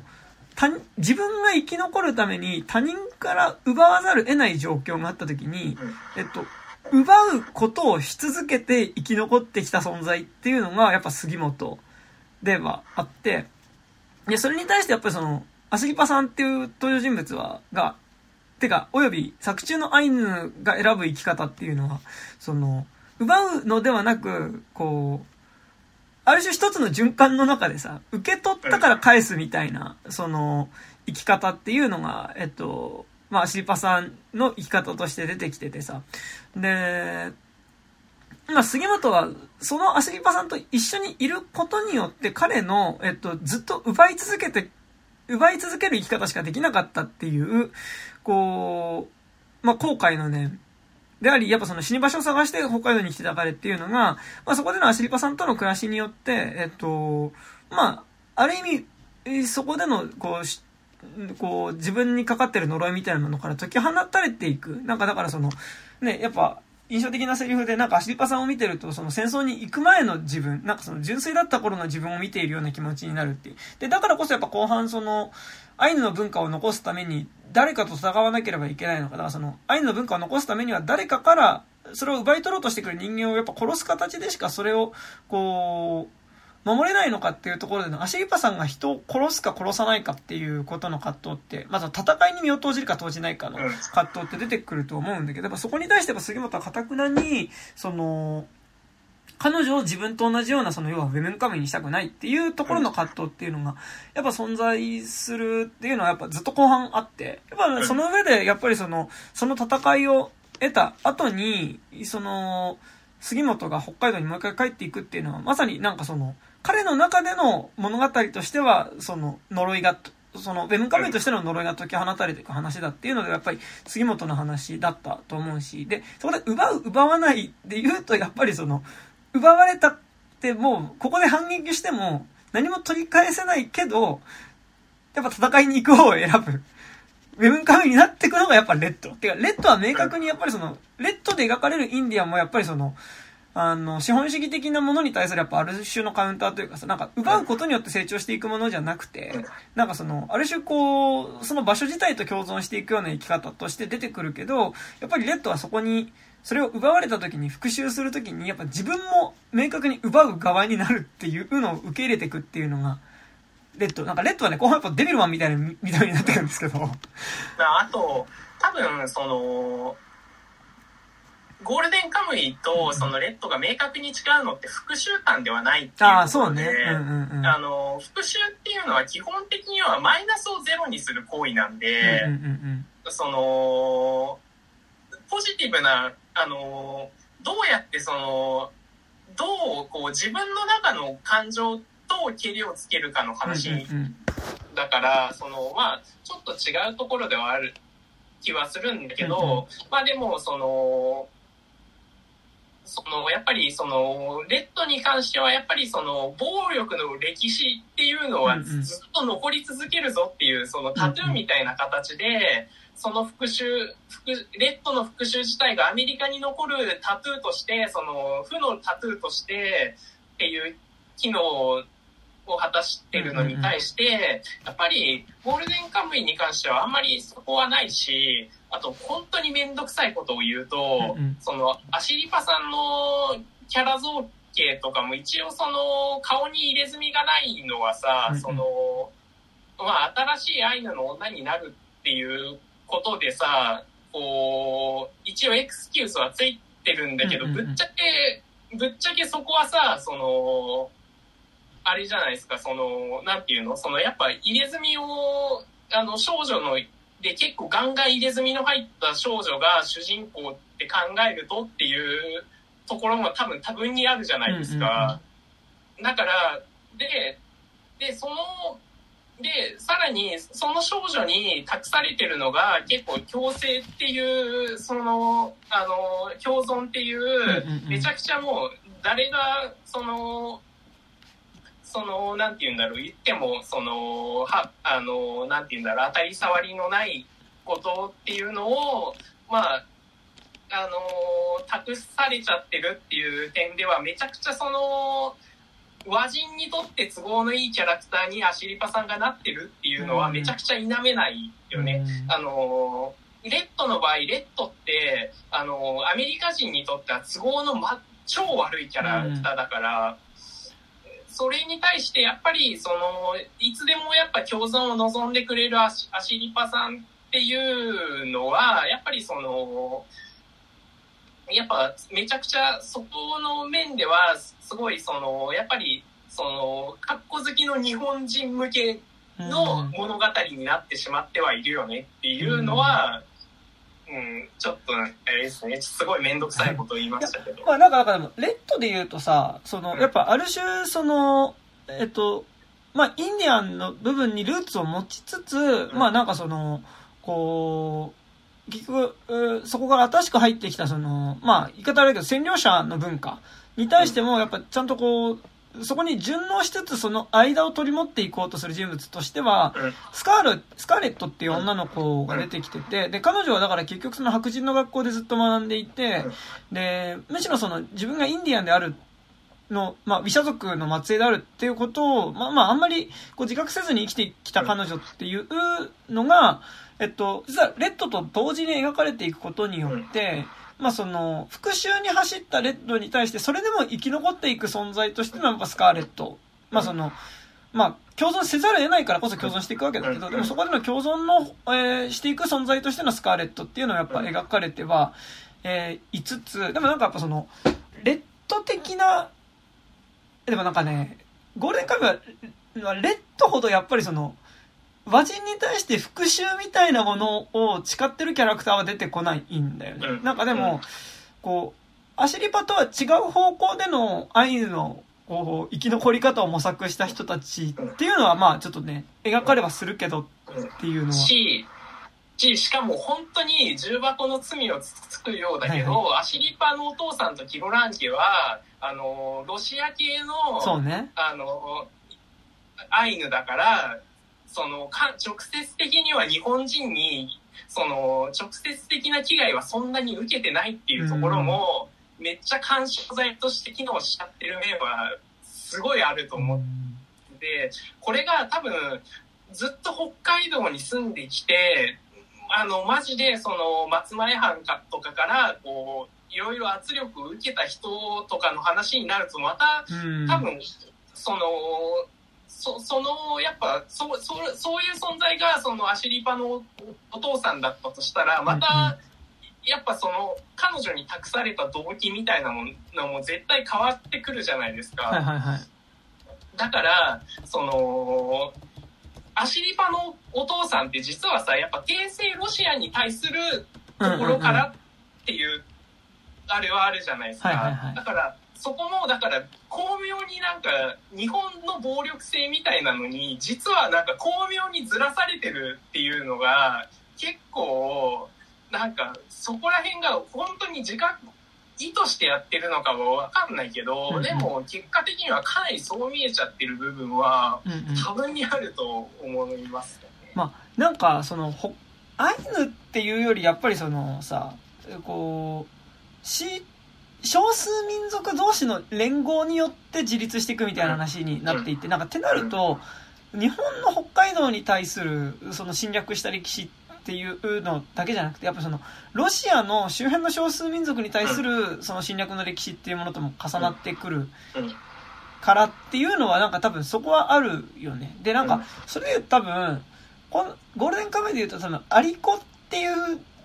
キャラクターが多分、唯一、じゅ、純、もともと北海道のアイヌの、えっと、ルーツを持つ、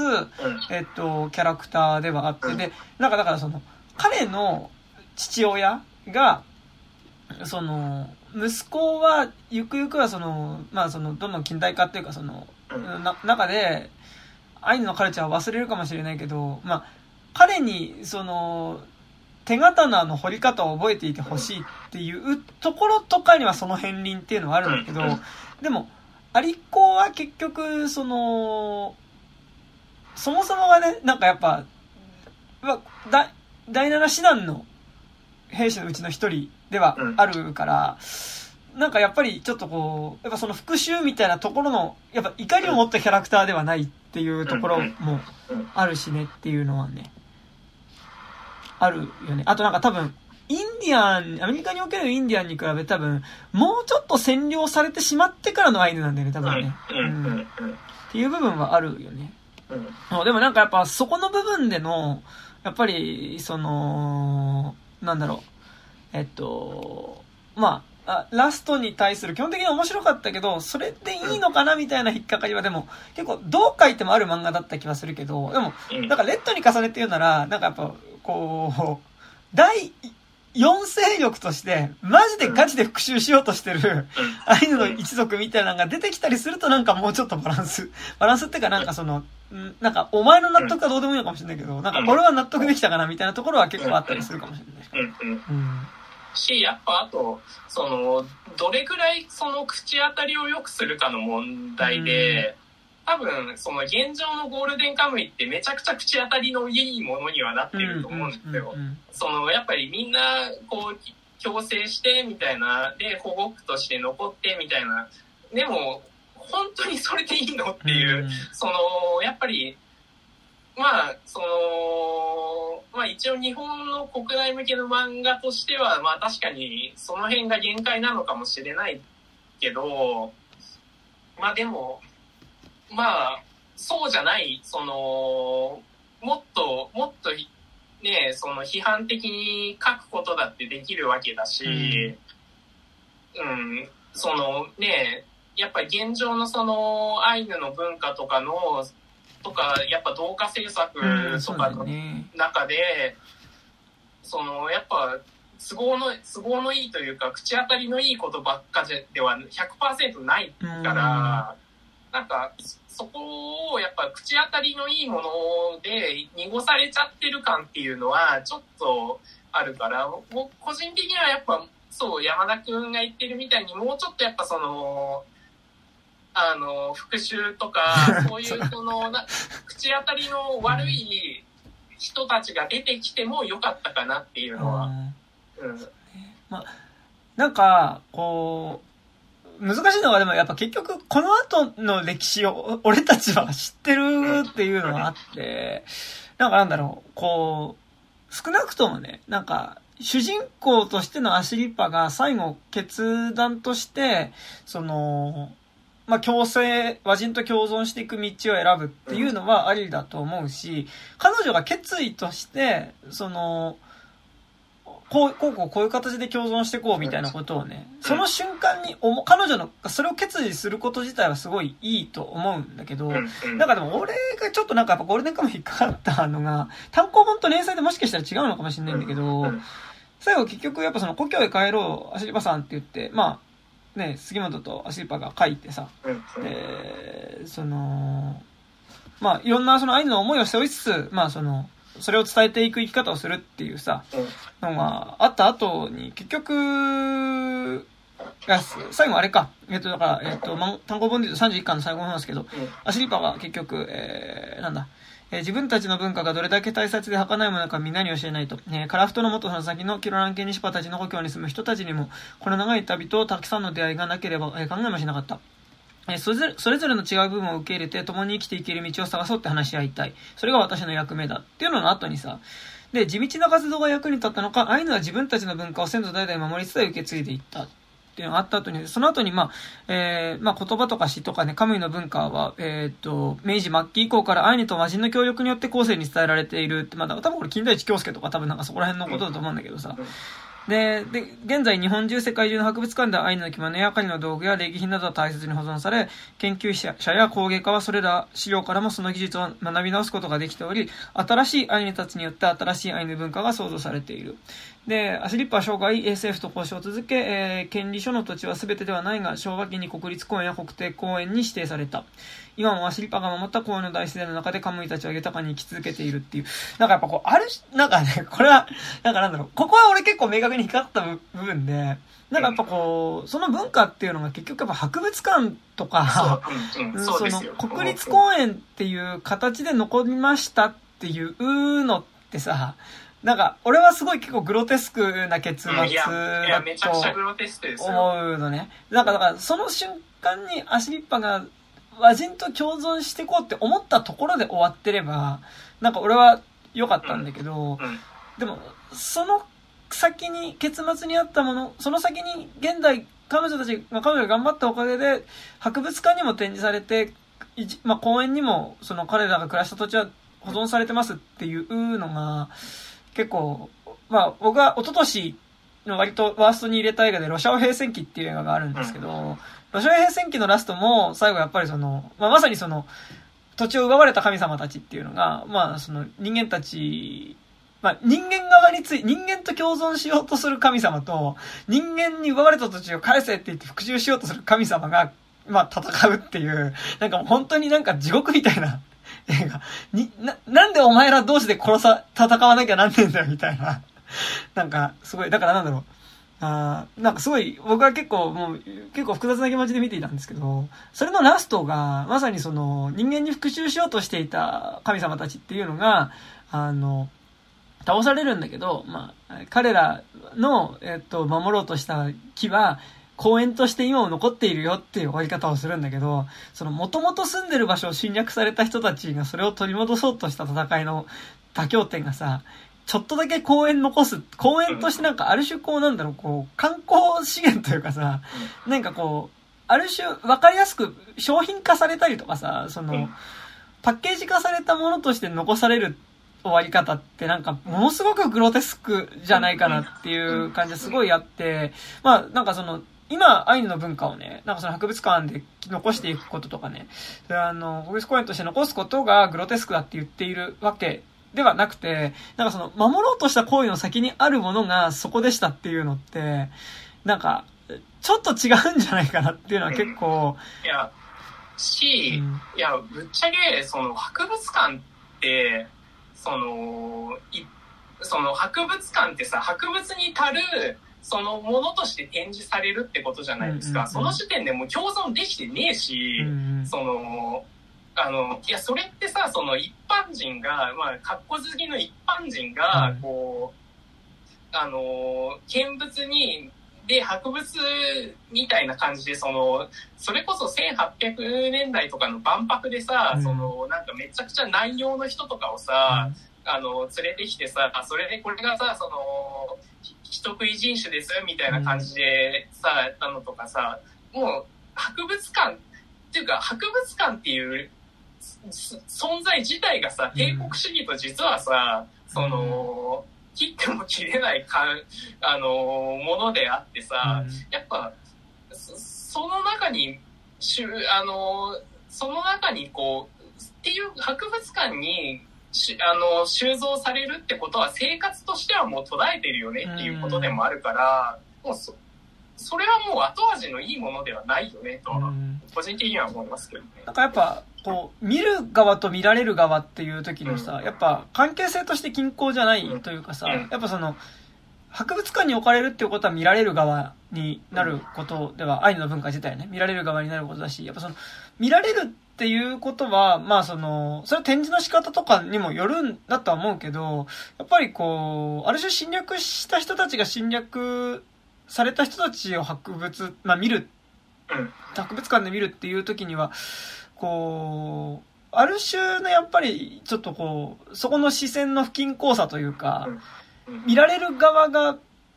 見る側によって受ける暴力性みたいな、視線による暴力性っていうのはやっぱそこにはある気はするし、でも、高島君の話で言うと、まさに1900年代のド頭なんて、やっぱりその、万国博覧会みたいなところでさ、やっぱその、人種博覧会って言って、やっぱりね、アイヌの人とかがやっぱりその展示、人自体が展示されるみたいなこともさ、やっぱあったりするわけで、っていうのを思うとね、なんとも言えないし、やっぱ結局だってこの後に実際の歴史で言うとやっぱさ、その旧土人保護法みたいなものがさ、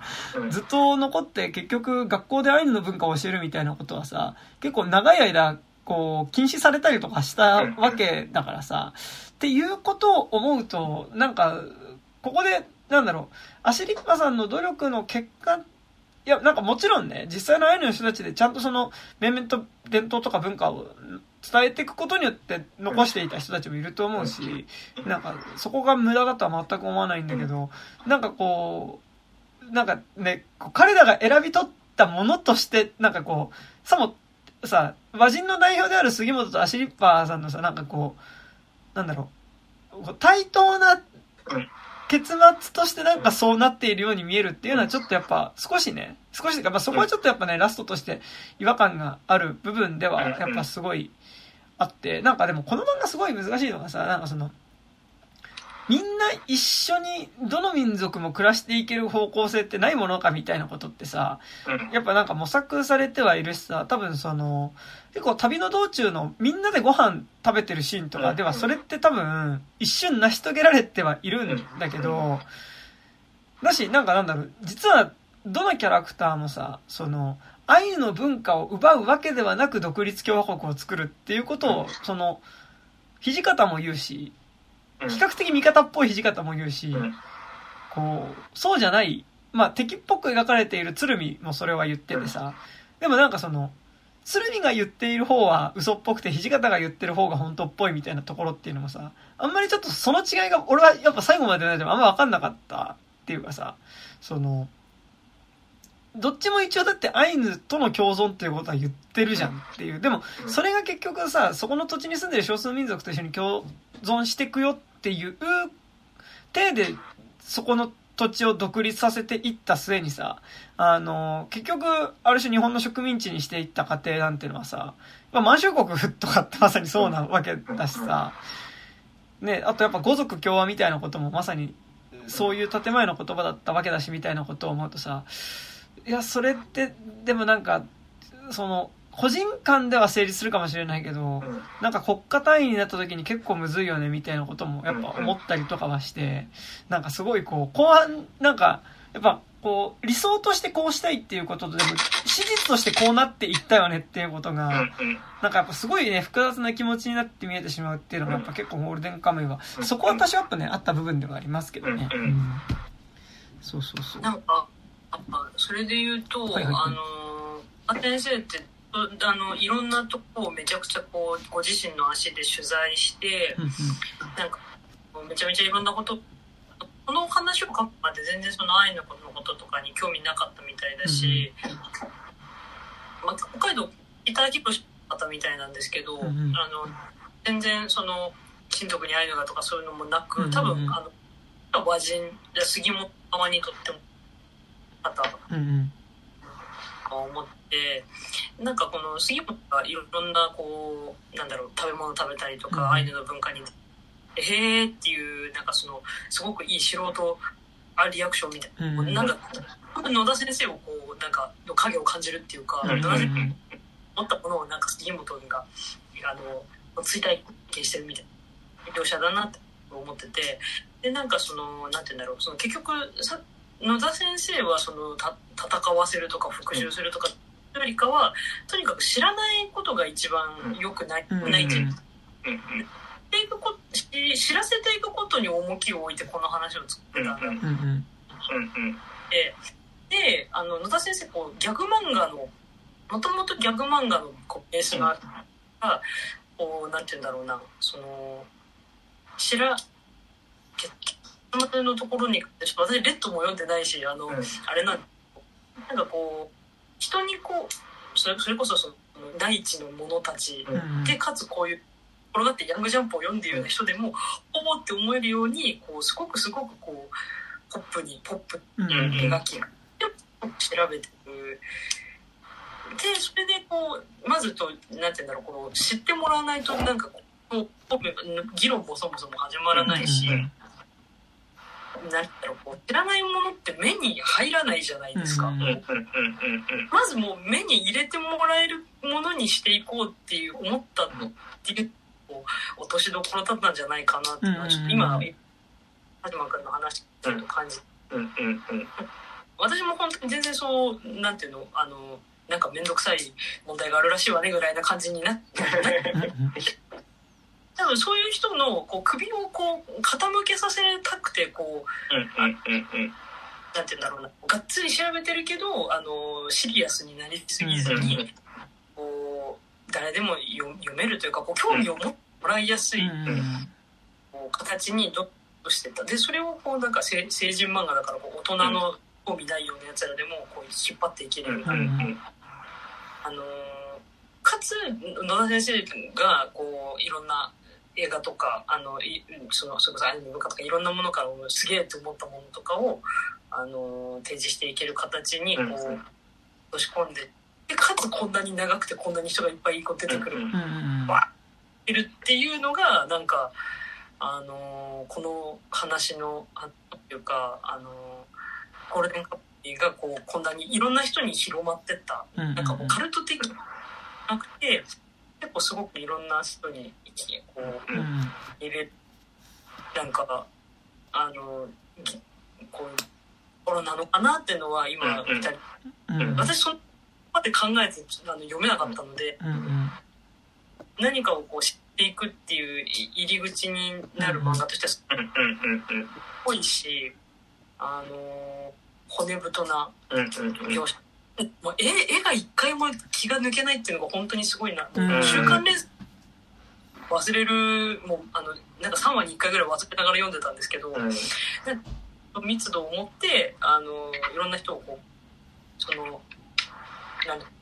目をそむ目を向けてすらいないものにちゃんと目を向けてもらって、うん、であの形にしたっていうのがやっぱりすごい大きいと思う。うん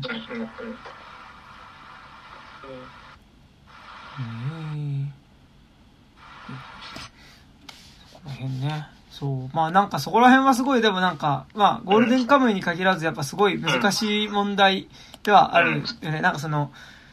ポップに描くことによって、なんかこう、今まで目を向けられてなかった文化とか、なんかその少数民族みたいなところに目線は行くけど、やっぱポップにする、しすぎるって、なんかそこでこう、こう、いわゆる普通の人に届けるときに、やっぱりその、マイルドにすることによって、なんかやっぱその、もうちょっとそこの後ろにあったその、普通の人っていうのがやっぱこう、自覚、なんか分かってないところである多分その搾取してる構造みたいなこととか、その過去の歴史みたいなことみたいなのっていうのが、なんかない形である種その、なんだろう、こ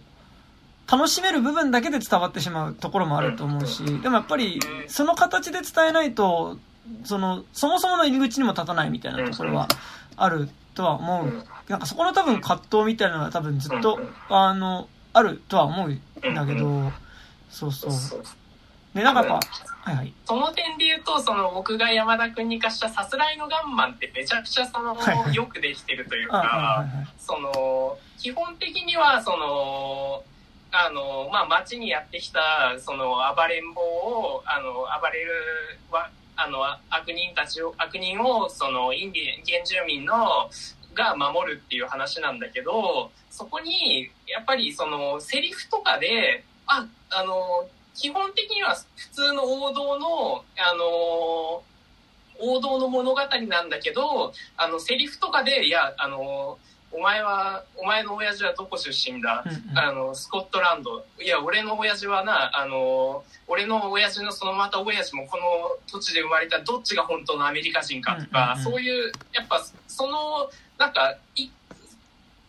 一個一個のその、セリフとかで一個出してくれれば、結構、あ、ちゃんと分かってるなっていう、そのマイルドにしつつ、でも、こ、これはそうだよねっていうこととかを、あの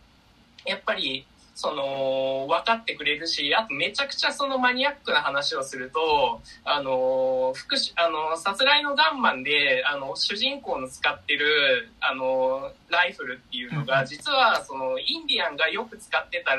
あの、モデルの銃じゃなくて、あの、ジョン・ウェインが、あの、映画において、ジョン・ウェインがよく使ってる銃なんですよ。それにインディアンの飾りをつけて、あの、だから本当のアメリカ人はどっちだっていうのを、その、あの、セルジオ・コルブッチはそこでも主張してるんだけど、なんかそういうその小道具とかで、その、分かる人にはちゃんと分からせてくれるような、その、なんか、そ、そこら辺の強烈なメッセージがあってもよかったのかなっていうのはね、ちょっと、あの、ないものねだりではあるんだけど。ね、なんかでも、ね、すごい、こうさ、難しいのがさ、多分、本質的にはあると思うんだけど、なんかその、多分、杉本が和人であることに対する、多分、アイヌであるアシュリッパさんに対する罪っていうのが多分ある気がする。それは、杉本がアシュリッパさんに何をしたかっていうことではなくて、やっぱその、こう、いわゆる本土っていうかさ、本州に住んでる人間がやっぱ北海道に対してしてきたこと、それは沖縄に対してしてきたことでもあったりすると思いました。っていうことっていうのって、本質的にはある。なんかそのやっぱ、そこを侵略することによって、やっぱそこの資源をもらうことによって、その、こう、ある種、日本の明治維新みたいなものはさ、成り立ってた部分ってあると思うから、そこの部分ってあると思うんだけど、で、やっぱこの、あの、漫画って同時に、その彼ら自身も、その、いわゆる本州的な部分の、普通かっていうと、やっぱりそうではなくて、やっぱそこから弾かれた人たちだっていう視点のドラマでもあるから、なんかこう、ほん、実は杉本が持ってるアシリパさんたちに対する罪っていうのはあるとは思うんだけど、それは俺、俺もそうなんだけど、なんかでも、同時に、じゃあ、彼らが本土の中で、じゃあ、そのアシリパさんたちから奪ったものによってぬくぬく暮らせてたかっていうと、そうじゃなくてさ、やっぱ疫病にな、結核になったことによってやっぱ村から追い出されていたりとかさ、そう、あと、その、寝かけの子だからって言ってさ、その、まあ、もうほぼ、その、崩壊した家庭の中で暮らしていたりとかさ、なんかそういう状況であるっていう、なんかだから、まあでもそれは、なんか、ね、この後多分、明治大正ってなっていくと、やっぱより財閥が強くなって、本土の中でも多分すごい貧しい人が出てくるみたいな時にさ、そういうことってのあると思うんだけど、なんか、なんかだから、結構実は、こう、アイヌと和人の関係以外な、以外のところでのドラマにまで結構膨らんでるからこそ、なんかちょっとやっぱ、そっちは描かなか描けなかったと思うんだけど、でもなんか本質的にそこもあったりはするよねっていうのはちょっとやっぱりね、そう、ある部分ではあるよね、なんか。そう。なんか、そこ難しいけどね、なんかね。うん。レッドだと結局、レッドを助ける、こう、仲間の中にゴールドっていう、直接、あの、自分は参加したくなかったけど、レッドの、こう、一族を皆殺しする場に参加してしまった男っていうのが、やっぱりずっとその彼らを殺してしまった罪の意識を抱えているからこそ、レッドの仲間として加わっていくっていうエピソードがあってさ。なんか、でも、やっぱそのゴールドの感覚に近いものっていうのは、あるはずではあるとは思うんだけど、そうそう。なかなかね、そこら辺はね、そう、難しいよね、なんかね。なんか、うん。こう突きつけるみたいになると結構、やっぱ、もうちょっとシリアスにはなると思うし。そうそう。うん。うん、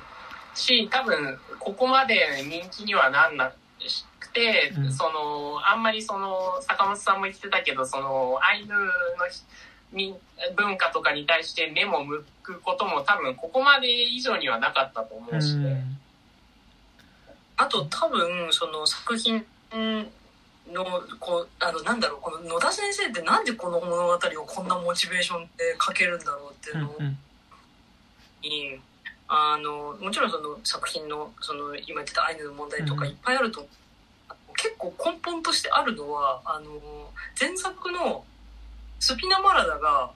あの打ち切りで終わったっていう、あの野心で動いてたんだなっていうのを次もう一回スピナマラダをやるっていうことになったっていう発表を見て私は感じて、あの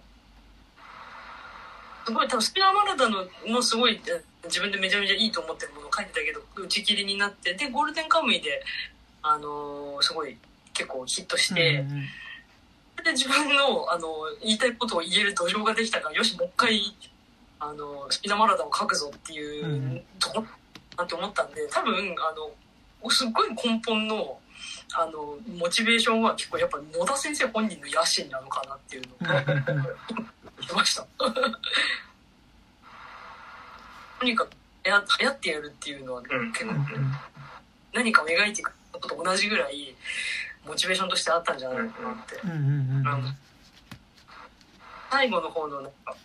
あの本誌の後書きっていうかあの連載を終えてみたいなところでもあの引き続きこうアイヌの文化をどうしていきますとかそんなことは全然書いてなくて、うんうん、あの面白いと思ったものを書いていきたいですっていう決意表明をしてで次めくったら「スピナマラダもって書いてあるんで、うんうん、ああやっぱり前作が打ち切りになったのよっぽど悔しかったんだなってだなって、ね思っですねなるほどなるほど。なんかでもでもでもはいはい。そのモチベーションでやっぱこんだけ調べて、うんうんうん、こういやもうねもう作画が本当に本当に本当に本当に鬼だと思っていて、あ鬼なのはまあそのやあるけどやっぱ調べた上で出会ったいろんなものへのリスペクトもすごい入ってる、うん、一番それを私感じたのはあのいろんなまきりをがいてあのキロラとかえっと、うん、テリパさんとか、みんなまきりで多分野田先生ってデジタル作画なんで、うん、あのアイヌの模様あの着物の模様とかをえあってでそれをこうちっちゃくしたり大きくしたり斜めにしたりっていう感じで絶対に手書き手書きにしないでもうかなりこう切り張りをうまく使いながらあの作画してらっしゃるんだなと思うんですけど、まきりとかその武器とかも、あの人物でのタッチとあの違うちょっと細い線で書いてあったりとかして、多分そのデータをこう縮小したり拡大したり。えあってると思うんですけどそれがこの間あの30巻と31巻についてた、うんうん、あのミニポスターって B6 の、イエーイってはいはい、とってもだったんですけどあれ私穴が開くほどめちゃめちゃ見てたんですけど、うん。ダシリバさんのもうやっぱりってあれすっごい印刷ちっちゃいのに、あの、うんうん、あまきりさんとあのいやまあ元のデータがでかいのかもしれないですけど、うんうんうん、あのやっぱりあのあのデフォルメされたこんなちっこいアシリパさんですらまきりはちゃんとあのデータでこう落とし込まれててあもうここやっぱりもうそこに野田先生のなんかこうまきり作ってた人へのリスペクトが現れて感じて、なんかその。二風谷っていうその作ってるところの方ともかなり親交をして、なんかこうってたみたいなんでなんかそういうリスペクトをものすごい絵から感じるんで、うん、あのなんだろう。でそのそれも出しつつだからなんかこう画面はその野田先生の意地と、うん、あの取材で出会った者たちへのこうリスペクトみたいなのがこう渦巻いてるのかなっていうのを感じ次のそのスピナマラダでまたちょっと絵がどうなっていくのかなっていうのは私すごいに来てるところで、うん、だからやっぱ結構すごいこうなんだろうオタクっぽいところというかなんかやっぱ物の書き方もそうだけど、例えば銃とかもさ、この、ここで一回川に落とすとやっぱり暴発するみたいなこととか、なんかその、やっぱ一個一個の、まあなんか実際にあるものだからギミックって言い方しちゃうのあれだと思うけど、やっぱりギミックだったりとか、こうその世界で動いているものとか、その時代に動いてるものとか使ってるものってこういうものだよねっていう、なんかところへのこだわりは、なんかめちゃくちゃ、こう、すごいこだわりっていうか、なんかそういう、なんかこう、10だからそれは引き金引きは弾出るでしょっていうことじゃなくて、なんかこれは何々式の10だからこれだけ射程があってみたいなこととか、なんかやっぱり結構その事実に基づいた上での、なんかやっぱりその、ギミックを使った上で、なんかその、こう、あの、アクションを展開させていくみたいなのは、なんかすごいある気がしてて、やっぱなんか、ゴールデンカムイはなんか俺結構やっぱアクションが面白かったところではあって、で、なんかしかもなんかなんだろう、それ個人的にはなんかその、漫画的なアクションがすごいみたいな、なんか、この前のコマで振りかぶって次のページめくると、斧押してんのかよみたいな、そういう、えっと、ことっていうよりは、なんか、やっぱその、えっと、まあ、なんか、その戦う場所の、なんかね、ちょっと違うけどね、若干ハンターハンターっぽいというか、なんか、この場所はこうこうこういう場所ですよっていう、かその戦う場所の土地とかの説明をした上で、それぞれが持ってる武器がこうだから、彼はこの位置から、その、すごい、こう、殺傷能力は低いけど、すごい長距離撃てる銃を持ってる人だからここにいて狙ってきているが、で、彼は近、えっ、ー、と、その分、こう、なんだろう、えっと、こっちは銃が、例えばなんかその、一個一個の持ってるものによる制約っていうかさ、なんかその、弾は一発しかないけど、向こうはそもそも銃を持ってることを知らない状態でここで睨み合ってる状態になってるとか、なんか、こう、そういう一個一個のなんかなんだろう、銃撃戦になる場所の、えっと、環境と、あと、それぞれが持ってる武器だったり、追ってるダメージだったりとかの特性がそれぞれにある上でどう、その、それぞれが相手の裏を書いて戦い合うかっていうのを結構漫画でやってる気がしてて、なんか、そこでの、なんかそれってなんか、たびたび名前出しちゃったんだけど、まあ、レッドって漫画はむしろその逆で、その、この土地がこうだからこっちに行くと、で土地がこうで持ってる武器がこれだから、こう行くと、こう、勝てるみたいな話ではなくて、結構割とその、主人公の体がこう振りかぶって次のページでこう下ろすからすげえみたいな、なんか動き自体の、なんか、えー、っと、なんかアニメーション的な漫画というか、だったのに対して、なんか、え、ゴールデンカムイもその要素はあるんだけど、でもなんか割とこう、もうちょっとロジカルな積み重ねでのアクションシーンだったのがやっぱすごい面白いなと思うし、なんかやっぱ特に後半の、こう、第7師団バーサス、その、土方歳三軍団の時とか、やっぱ五稜郭から始まりつつ、で、なんかやっぱ途中でその戦艦も投入されてみたいなところから、やっぱ最終的にその列車の上の戦いになっていったりするみたいな、こう、やっぱ、環境を変えつつその中で、こう、それぞれが持ってる、こう、使える、長所短所みたいなものを持った上でなんか戦うっていう、なんかそれがだからある意味、それはギミックってことなのかもしれないけど、なんかそこの面白さはすごいある。アクションシーンやっぱそこがすげえ面白いなってのめっちゃ思いましたね、なんかね。うんうんうん。そうそうそう。まあなんかあと、そことやっぱその、そこのギミックの細かさって多分その、狩猟シーンっていうかさ、あのー、獲物を取るシーンとかのギミックの細かさにも繋がってるしさ、なんか、それは多分矛盾してるんだけど、一周回ってるんだけど、なんか俺は、やっぱナウシカの冒頭の、やっぱナウシカが、やっぱこう、不快の中に入っていって、オウムの目玉の部分を、こう、火薬でトントントントンって周りに円形に火薬を置いて、その、オウムっていう巨大な虫のね、抜け殻の目玉の部分を、こう、の抜け殻が、そのちょうどドーム状になってて、こう、船のコックピットとかに使えそうだからってそれを持っていくわけだけど、それを取る時のこう取り方とか、なんか、この世界に暮らしてる人は、そこはこ、息がこの中ではできないからここではこういうマスクをするんだみたいなこととかの、なんか、こう、まあ、もちろんそれは実際のアイヌの生活とかさ、その当時に軍隊が使ってたものとかを取材してるからできることだけど、やっぱそこのギミックとかディティールの細かさによって生まれる説得力みたいなのはすごいあるよね。なんか、ごめん、作作品の名前バンバン出しちゃったらいいけど、やっぱそれは、この世界の片隅にとかにも近いようなものでもあるし、うん。っていうのがなんかね、ありましたね、なんかね。うんうん。そうっすね。なんかそこはすごい面白かった。うん。っていうのがね、ありますよね。はいはい。なんか他ありますか？他ありますか？まあ、あと、なんか、やっぱ最初にも言っったけど、はい、やっぱ結構物語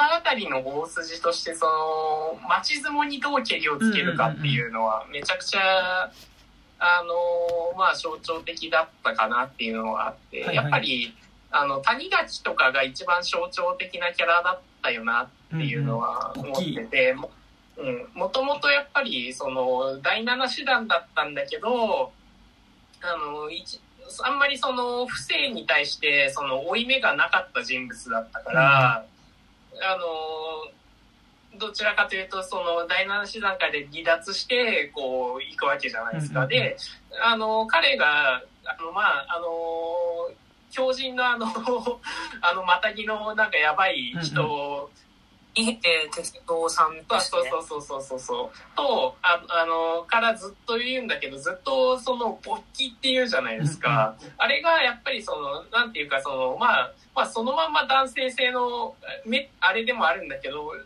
いかにこう自分いかに他者のために勃起するかみたいなのが、こう谷垣がなんかこうあの後半目覚めてくるというかあのやっぱりその、アイヌのあの占い師の、えっ、ー、と、インカラマツ。インカラマツと、うん、あの、あの、の声を経たりとかして、その、いかにその、正しい形、正しい形というか、その、その、まあ、正しい形でのマッチョイズムみたいなのを昇華させるのが、やっぱり、あの、せ、せ、明確に成長して、あの、正しい形のマッチ相撲を、あの継承していくのがやっぱ谷垣だったり、うん、あとまああの杉本もやっぱそのアシリパーとの関係性の中でその男らしさみたいなのっていうのをまあなんなんていうかいい方向に使っていくっていうか、うん、っていう感じはねありましたよね。うん。なんか、でも、やっぱすごい、こう、最後、土方歳三が死ぬ時に、こう、うん、まあ多分、谷垣が言う勃起と同じ意味の言葉である武士道っていう言葉を言うわけだけど、なんかだからそれが、その、他人のために生きてこその武士道だみたいなことをやっぱ言っていて、なんか多分その割と土方陣営のキャラクターってやっぱ牛山とかにしても、やっぱりこう、最後、誰かのために体を張るっていうことによって、こう、そこで力を出すことができるっていうのがやっぱある種の多分、ポジティブな意味での男らしさになっていくっていうだからそれでやっぱ結構この漫画読んでて、実は割とみんな内面の問題で悩んでるな。内面っていうか、その、自分の中のトラウマとか、あとやっぱ特にその、何回も言っちゃってるけど、その鶴見方面の人たちっていうのは、どう自分が父親的なものに認められるかっていうところの執着。なんかやっぱね、尾形なんて、もうそれが歪みに歪みすぎて結局ああなってしまったキャラクターだっていうことが、まあ、その、最終的に分かってくるわけじゃないですか。なんかその、こう、自分を認めなかった父親自体をくだらない存在だと思うことによって初めて自分が肯定できるっていうことをしたいからこそ、なんかこう、すべてに絶望してしまっているキャラクターっていう、なんか、でもすごい実はなんか、だから特に、鶴見側のキャラクターってなんかやっぱ自分の納得のためっていうかなんか、こう、自分にとっての父親的なものに認められたいっていう、やっぱ結局自分の話にやっぱりこう執着してしまっているところっていうのはやっぱすごいこう同時にねなんかある部分ではあってなんかやっぱそういうこう父的なものに認められるっていう自己実現のための町相撲っていうのは結構多分に利用されていくっていう感じっていうのはなんかすごいああるっすよね。なんかあのね、なんか個人的にやっぱ仁義なき戦い、広島市東編の、やっぱね、みんな、みんな北王子金也みたいな、あの、総じて北王子金也みたいな感じがすごいしましたけど、そうそうそうそう。っていうのはね、なんかだから、さっきの話もどっちだけど、やっぱなんか、鶴見陣営のキャラクターの狂い方っていうのは、なんかやっぱ他のキャラクターの狂い方に対して、まあ、もうちょっとイルネスっていうか。なんかこう、なんだろうな、イルネスって言うとなんかもうちょっとかっこいい意味が入ってきちゃうけど、なんかなんだろう、こう、すごい、なんか、自分一人で自立してない感じがするんですよ。なんか、それに対して、なんか、他の、例えば動物とセックスしようとする姉畑、姉畑シトーンとか、あと、ずっと喧嘩していく、なんだっけ、岩、えー、ガガンクツ。あれ？なんだっけ？元祖元祖とか含めて、なんか価値観としてはおかしいんだけど、でもなんかやっぱそれはなんか割と自立できてるというか、あの、自分の欲望という意味では、なんかその、他者の評価とかにあんま依存していないところがあるんだけど、やっぱりね、なんか、第七師団のキャラクターはやっぱり、しかも、そうするように仕向けられてる人たちだっていうのがまたちょっとね、すごい、歪んでいる部分ではあって、なんかこれ最後まで読んでても、いまいち、鶴見って結局何がしたかった人のかってあんまよくわかんなかったんですよ。なんかその、実はものすごい大義があって、あのー、なんかだから、その、後半行くとさ、その、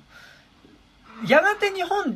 ていうもの自体も、ある種の少数民族的にカルチャーが、この大国列強の中で奪われてしまう可能性があるからこそ、強くあらねばならぬなみたいなバイブスっていうのはあり、あるし、なんかこう、って言った時になんか鶴見っていうのは割と大きな目標、なんかその、過去好きの意味でのその愛国者みたいな、その、日本国をどう守るかみたいなところの目的を持ってる人なのか、割と実は、その、ね、かつて自分がスパイとして、こう、カラフトに潜伏していた時に、まあ自分の娘と、まあその妻を殺されたっていうことに対する恨み。で、その、自分の妻と、えっと、娘が眠る土地を、えっと、日本として残しておきたいっていう、ものすごいやっぱ個人的な欲望によって動いてるキャラクターなのかっていうのが結構なんかその、なんかダークナイトのジョーカーってわけじゃないけど、ちょっとなんかそこら辺がわからない。結構やっぱ最後まで俺はわからなかったし、なんか31巻、ね、単行本追加エピソードでさ、あのー、実は、なんかその、生きてたそう、生きてて、その太平洋戦争終わった後にさ、そのロシアが、まあソ連がさ、日本、だから北海道占領しようとした時に、まあ実はその時マッカーサーを動かしたのは、あのー、鶴見だったのではみたいなところでさ、ちょっとこう、終わるあたりで、なんかこう、いよいよ本当シーンがわかんなくなってくるっていうかさ、なんか割と後半、実は個人的なバイブスで動いてたんじゃないかって感じだったのがさ、なんか、最後のね、こう、エピソードでなんかよりわからなくなった感じはあるんですけど、どどうなんですかね？なんか、それは、これはそういうキャラクターとして見ればいいんですかね？なんか。ああ、どうなんだろうね。その、大きな空虚として、なんかこう。なんかほら、その、たびたび、ごめん、坂本読んでないのにこのタイトル、あ、今度貸します。あの、レッドって漫画のさ、ブルーっていうキャラクターはさ、結構ちゃんと自分の動機を言うじゃん。その、で、実は、その、ある意味、彼こそがアメリカに対するインディアンの恨みみたいなものをさ、体現したキャラクターであるっていうことがさ、まあ、その彼の口から語られるわけだけど、なんか、こう、結構やっぱ鶴見って最後まで分かんなかったんですよ。なんかね、動機がね、なんかね。そう。まあ、なんか、キャラクターとして一個に絞っちゃうとまあ、それ、まあ、物語だからね、まあ、多層性があってもいいんだけど、っていうところだよね、なんか。なんか、あ、どうぞどうぞ。あいや、なんかその、小糸ってキャラクターがさ、うん、その、うん、割と自分が、ものすごく、てか、なんかなんだろう、その、小糸に限らずだけど、鶴見の周りにいたキャラクターたちっていうのが、その、近ければ近いほどさ、自分が割と騙されてたっていうこともさ、その、要は、自分を、自分が、を、その、鶴見に対する忠誠心が熱い人物に仕立て上げるために、割となんかその、ものすごくこう、感情を操作されてた、なんかその仕組まれてたってことに気づいてなお、鶴見に付き従うみたいなところがある時にさ、割となんかこう、小糸とかって、なんかこう、自分が見たい鶴見像の部分しか見ないようにすることによって、やっぱこう、鶴見についていくみたいなところってさ、なんかほら、あの、あれ、あの、鶴見と月島がさ、あ、小糸と月島が、その、鶴見の話を盗み聞きするシーンでさ、あの、あ、え、俺たちがいたことってバレてたって気づくけど、で、それが分かった上であの時鶴見はあの言葉を言ったんじゃないかっていうことを思うけど、でもそれでもついていくみたいなさ、なんかその、本当になんかなんだろう、見たい人を操るために、なんかその人にとっての都合いい人物を演じすぎたがゆえに自分が亡くなった人っていう風にも、まあ、見えなくはないけど、なんかすごい、それはなんか本当になんかなんだろう、ちょっとこう、な、なんかなんだろうな、ジョーカーっぽいなっていうか、気もせんではないんだけど、まあなんかそういう可能性もね、あるよねっていうのはね、なんとなく、ね。最後、あの、31巻のそれこそ最後の、はい、マッカーサーを、の糸引いてた鶴民疑惑が出てきたに、本当にその、あの、もうなんか黙りたかったおじさんじゃん、みたいな。このところ手玉に取りたかったおじさんだったんじゃん、なっちゃったなって思った。でもなんだっけ？なんか、尾形かなんかがさ、尾形か誰だったかがさ、なんか、あなたは、なんだっけ？あのー、人を、なんか、人の愛を、なんか、利用することに慣れすぎて、あのー、あ、嘘で人を使いすぎて、なんだっけ？あのー、30巻の小糸くんですね。はいはい。あ、はいはい。あ、出ますか？これさすが。えっ、ー、と、あなたは、これですね。はいはい。あの、あなたは嘘で愛で試した人間の愛しか本物と思えないのではって小糸くんに指摘される。なんかね、そ、そこな、なんか、そこにもしかしたら鶴見のこう、空虚さっていうかさ、あの、本当の目的の見えなさっていうのはもしかしたらそこにあるのかなみたいなのもね、モアイではないですけど、でもなんかだ、だとするとなんかやっぱ最終的に小糸がそこの呪縛から解き放たれて最後そこのね、なんかあの意志だけは継いでいくっていう感じっていうのはなんかすごいいい終わり方だなっていうか、なんか小糸と月島はね、なんか、なんだろう、あの、鶴見の洗脳からちょっとずつ解かれていく感じですごいいいんですよ。そうそうそう。なんか、つっこいとくんが目覚めていくことによって月島が目覚めていってるから、僕がいなかったら月島は本当に、あの、もう、あの、もう一番盲目おじさんのまんまで終わっちゃう。そうなんですよね。うん。そう。うんうんうん。あの全然関係ないんですけど、月島は、蹴りのカットが非常に全部かっこいいので、はいはい、月島のあの蹴りのカットでサッカー漫画を描けばいいのかなってね 思いました。なんかちょっと公式設定はないけど月島君はとにかく蹴りのキャラなので、はいはい、攻撃がキックなんですよなんか。大事。なあの本当さあのサッカーのなんだっけフリーキックみたいな、はいはい、もう本当にねあのキャプテン翼やればいいのにぐらい読んでました。あれですよね、はい、アクションで言うとさ、あの、ゴールデンカムイみんなさ、泥臭い人が多い。あの、基本さ、そのもう、その、タックル、いかにタックルを決めるかみたいなさ、うんうん、あの、感じになっててさ、結構殴り合いとかでもなく、こう、乱戦にもいかに乱戦に持っていくかみたいなのがすごいなんかこう、あの、戦争上がりっぽい感じっていうのが 寝技ですよね。そうそう、寝技、そう。で、その間になんとかこう頑張って殺すみたいなのがさ、で、なんかこう、相手の上に体重かけて刃刺すみたいなさ。そうそうそうそうそう。多いっすよね。あんまり小賢しい戦い方をする人が、うん、だから、それがほら、結局、尾形とさ、あと、あちらの、スナイ、ロシアのさ、だああの二人の一騎打ちのところはやっぱ基本的にちょっとやっぱ上がる感じはありましたね。うん。なんか打った方が、だからその、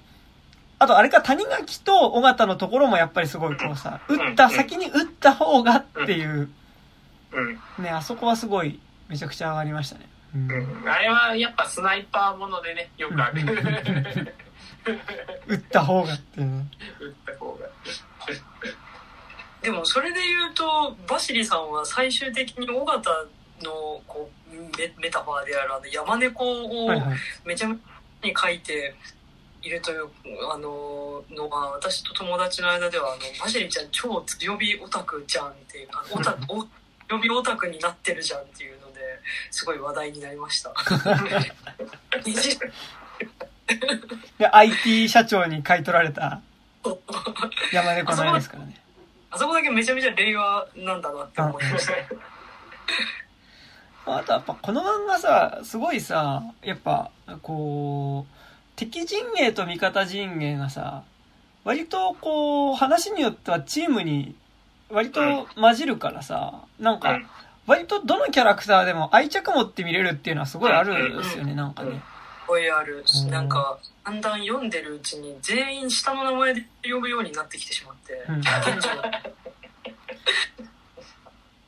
徳次郎さんみたいな。はいだんだんみんなね、どんどん好きになりますよね。だから、後々に殺し合う人とかでもさ、なんかとりあえず一緒にご飯食べてたりするみたいなさ、ね、なんか、あの感じは、ちょっと薬剤画っぽかったりもするし、なんかね。ああちょっうんと、うん。おい、内本みたいなね、感じっていうかね。ありますよね。あとなんかありますか？なんか普通に。あ、あとな、はいはい。あのーなんか、これなんかめっちゃ設定としてさ、やっぱ、すごいなんか微妙だなっていうのはさ、はいはいマシリカさんの年齢問題がさ、あーはいはいはいすごい、すごい、なんか、もうあれ以上いくとさ、恋愛対象になっちゃうじゃないですうんうんうんうんか。で、あれよりちっちゃいと、もっとガキになっちゃうじゃないですか。めちゃくちゃ難しかったんだろうなっていうのと、あそこで、で、しかもなんか、まあ、あの年齢だからこそなんか、あの、男同士のホモソ感みたいなのが、あの、よりなんか増したというかさ、うんうんあの、まあ、いい意味でもチーム男子感みたいなのがさ、うんうんうん。あの、増した感、あそこがさ、やっぱ多分、もっと、あの、恋愛対象になるさ、年齢の女性キャラになってくるとさ、もっと多分それだけじゃ終わらないじゃなうんうんいですか。うん。だからなんか、すごいその、まあなんか、ねなんか微妙なキャラ、絶妙だよなとは思いました。確かに。あキャラクターの年齢と身長は、あなんかその質問コーナーみたいなので、やっぱめちゃくちゃ質問が来て、野田先生がその公式として答えてるのは、誰は誰より、誰は誰より下っていううん。答えてなくて、あの、だ身長も、あの、なんとなくこう背の順しかわかんなくて、うん誰がわかんないし、年齢も、あの、誰が大体こぐらいみたいな、なん本当になんとならない。で、土方だけはこう史実にのっとってるから、うん。どんぐらいしたかみたいな感じで、うん。みたいな、よあの、読み解き方しかできないから、だからもう、あの、野田先生皆さんにお任せして楽しんでくれよって言ってる。でもありでそのアシリパさんはまあ多分123歳うん。だからしなんかこうあの木本との年齢差を考えると多分うん私が考えてたのはあの中学の教育実習に来た大学4年生のお兄ちゃんみたいなはいはいはいはい。年齢年齢差うんうんなんかこうあの杉本バカだなみたいなことも言えるけどやっぱこういうとこ見るとうん。メイチあなんか年齢感だから本当になんか絶妙な。であのおとその杉本の方もあのすごいなって思うところはやっぱすごいなと思ってるし、やっぱりあの女の子だしなっていうこう配慮も、うん。だから私はずっとそうあの自分の中中学とか、まあ、その学校の時に来たあのわ若いお兄さんたちの感じ 思いまあ、自分が中学女子の時にこんなかっこいいお兄さんたちが裸で暴れ回ってたら、いや、あの、裸で暴れ回ってたらやばいだろ。普通にそれはダメだろ。ああのメンタルすごいなって思ったりとかして、ちょっとか感心しながら読んでました。はいなんかでも、すごい、こう、な、なんだろう、絶妙に、こうさ、なんだろう、嫌な感じにうん。ならないうん。ように、なんか、アシリッパさんから杉本には多分恋愛的な感情はあるじゃん。うん。で、なんかこう、杉本からアシリッパさんへの感情が、は、なんかやっぱその、ある種の純粋さっていうかさ、うん。その、尊敬とかもありつつ、なんかやっぱその、それこそこう、ちょっと娘とかを見るぐらいのさ、その、この子には純粋でいてほしいっていうさ、汚れた自分に対してこの子にはそれをさせたくないっていうさ、なんかやっぱある種ちょっとやっぱもうちょっと、娘とか言っちゃったらあれだけど、なんかその下の世代に対する接し方ではあるからさ、なんか、これ杉本もラーブってなっちゃうと、ちょっと、なんか、ここの時点ではやばいかなって感じが、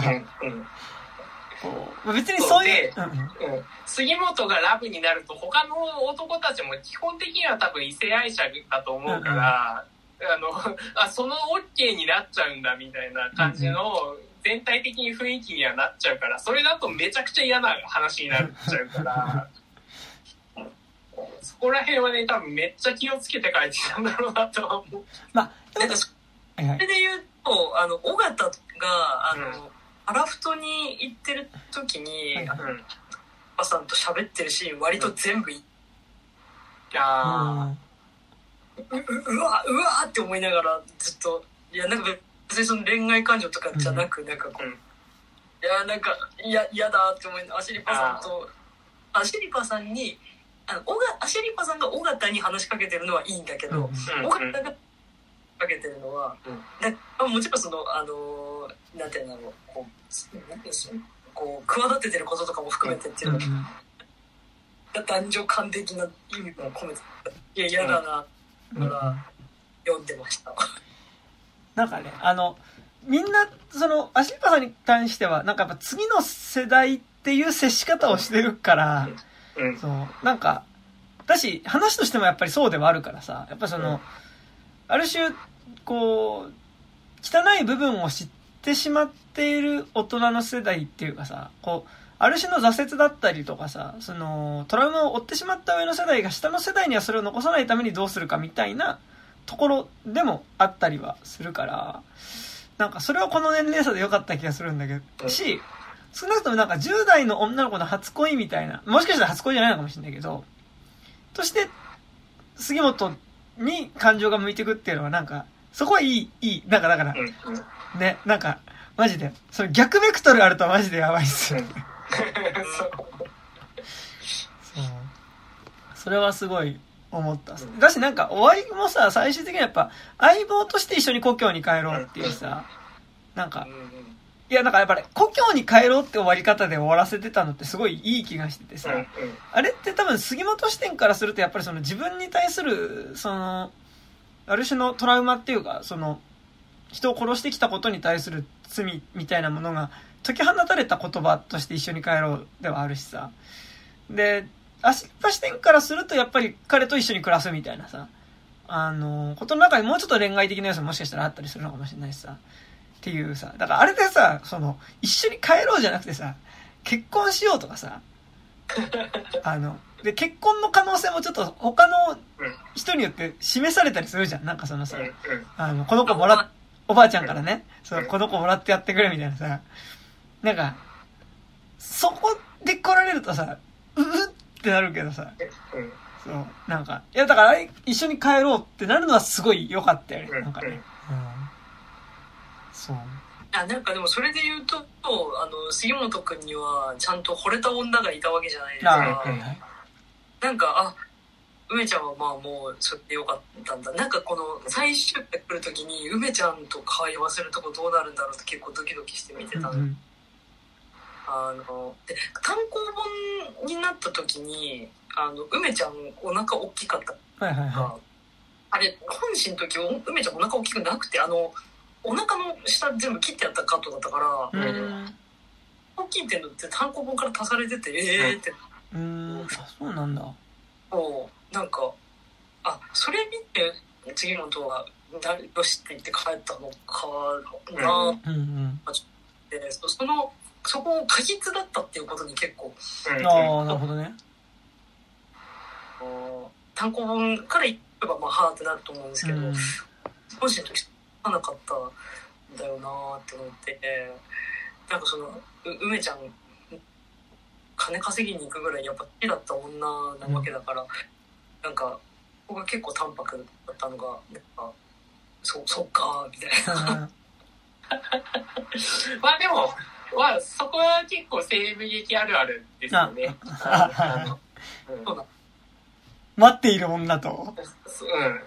やっぱりそのもうその敵じゃ入れ入れいられない実質的にはもう敵じゃ入れなくなった男とそのやっぱそのた常に敵の側にいる女っていうのはやっぱりね、結構よくありますね。うんうんうんそれこそね、暗いマッチョとかもね、まさに。そうそうそうそう。そういう割り方でしたからね。うん、なんか全然高島君なんか西部劇視点とかあります？なんか今回。あ、いや、でも、あのー、そう、まあでも、な、なんだろう、まあ結構、まあ銃とかが、まあ、あのー、まあ、西部リボルバーは少ないけど、うん、まあでも、あのー、まあ、そのボ、ボルトアクションのライフルいっぱい出てきたりとか、うん、まあ、あと、そうね、まあでも、実はそんなにこう、西部劇的、がっつり西部劇的な感じっていうのは少ないんだけど、でも、なんていうか、あのー、その、舞台、まあ、西部劇ってあくまでその、舞台立てだけであって、その、アクション、その中でのアクションだったり、冒険だったり、恋愛だったりがするから、その、まあ、あの、舞台立ての方が重要っていうのはあるから、その、あの、まだこう、完全に開拓されてない、まあ、北海道っていう地を、まあ、あの、西部劇的なところで見立ててるっていうのは、まあ、まあ、網走番外地とかが、まあ、完全そうなんだけど、ねうん、まあ、でも、まあ、結構その系譜の作品だよなとは思いましたね。うんうんうんうん。なんか、あの、和風闇鍋ウエスタンっていうのを、うん。うん、聞いてると、へえって思うんだけど、うん、いや、だって、ウエスタン親？みたいな、なんか、西部劇に別になんか、なんともだと、え、え？みたいな、それ日本な、死なの？どっち？みたいな。今、今だとなんかそうです闇鍋ウエスタンってなんか、すごくいいキャッチ最初聞いた、いや、みたいな。感じました。うん。なんかでも、あとあれだね、なんかすげえ細かいあれだけど、なんかちょっとだけ読み返したんだけど、うん、あの、手塚治虫が書いてたシュマリっていう、それもアイヌの話なんだけど、それも結局あの、五稜郭の時に隠された黄金を、まあその、アイヌの、こう、族長の男が、あ、違うか、えっと、北海道に、あれか、逃げてきた、だから杉本と一緒だ。和人の男っていうのが、アイヌの民族の人からシュマリって名前をもらって、それでなんかその五稜郭のこう隠し金を探すみたいな話もあって、だからだから多分結構実は少ないけど、あるその北海道を舞台にしたものみたいなものからの影響は多分結構あるんで、多分ね。うん。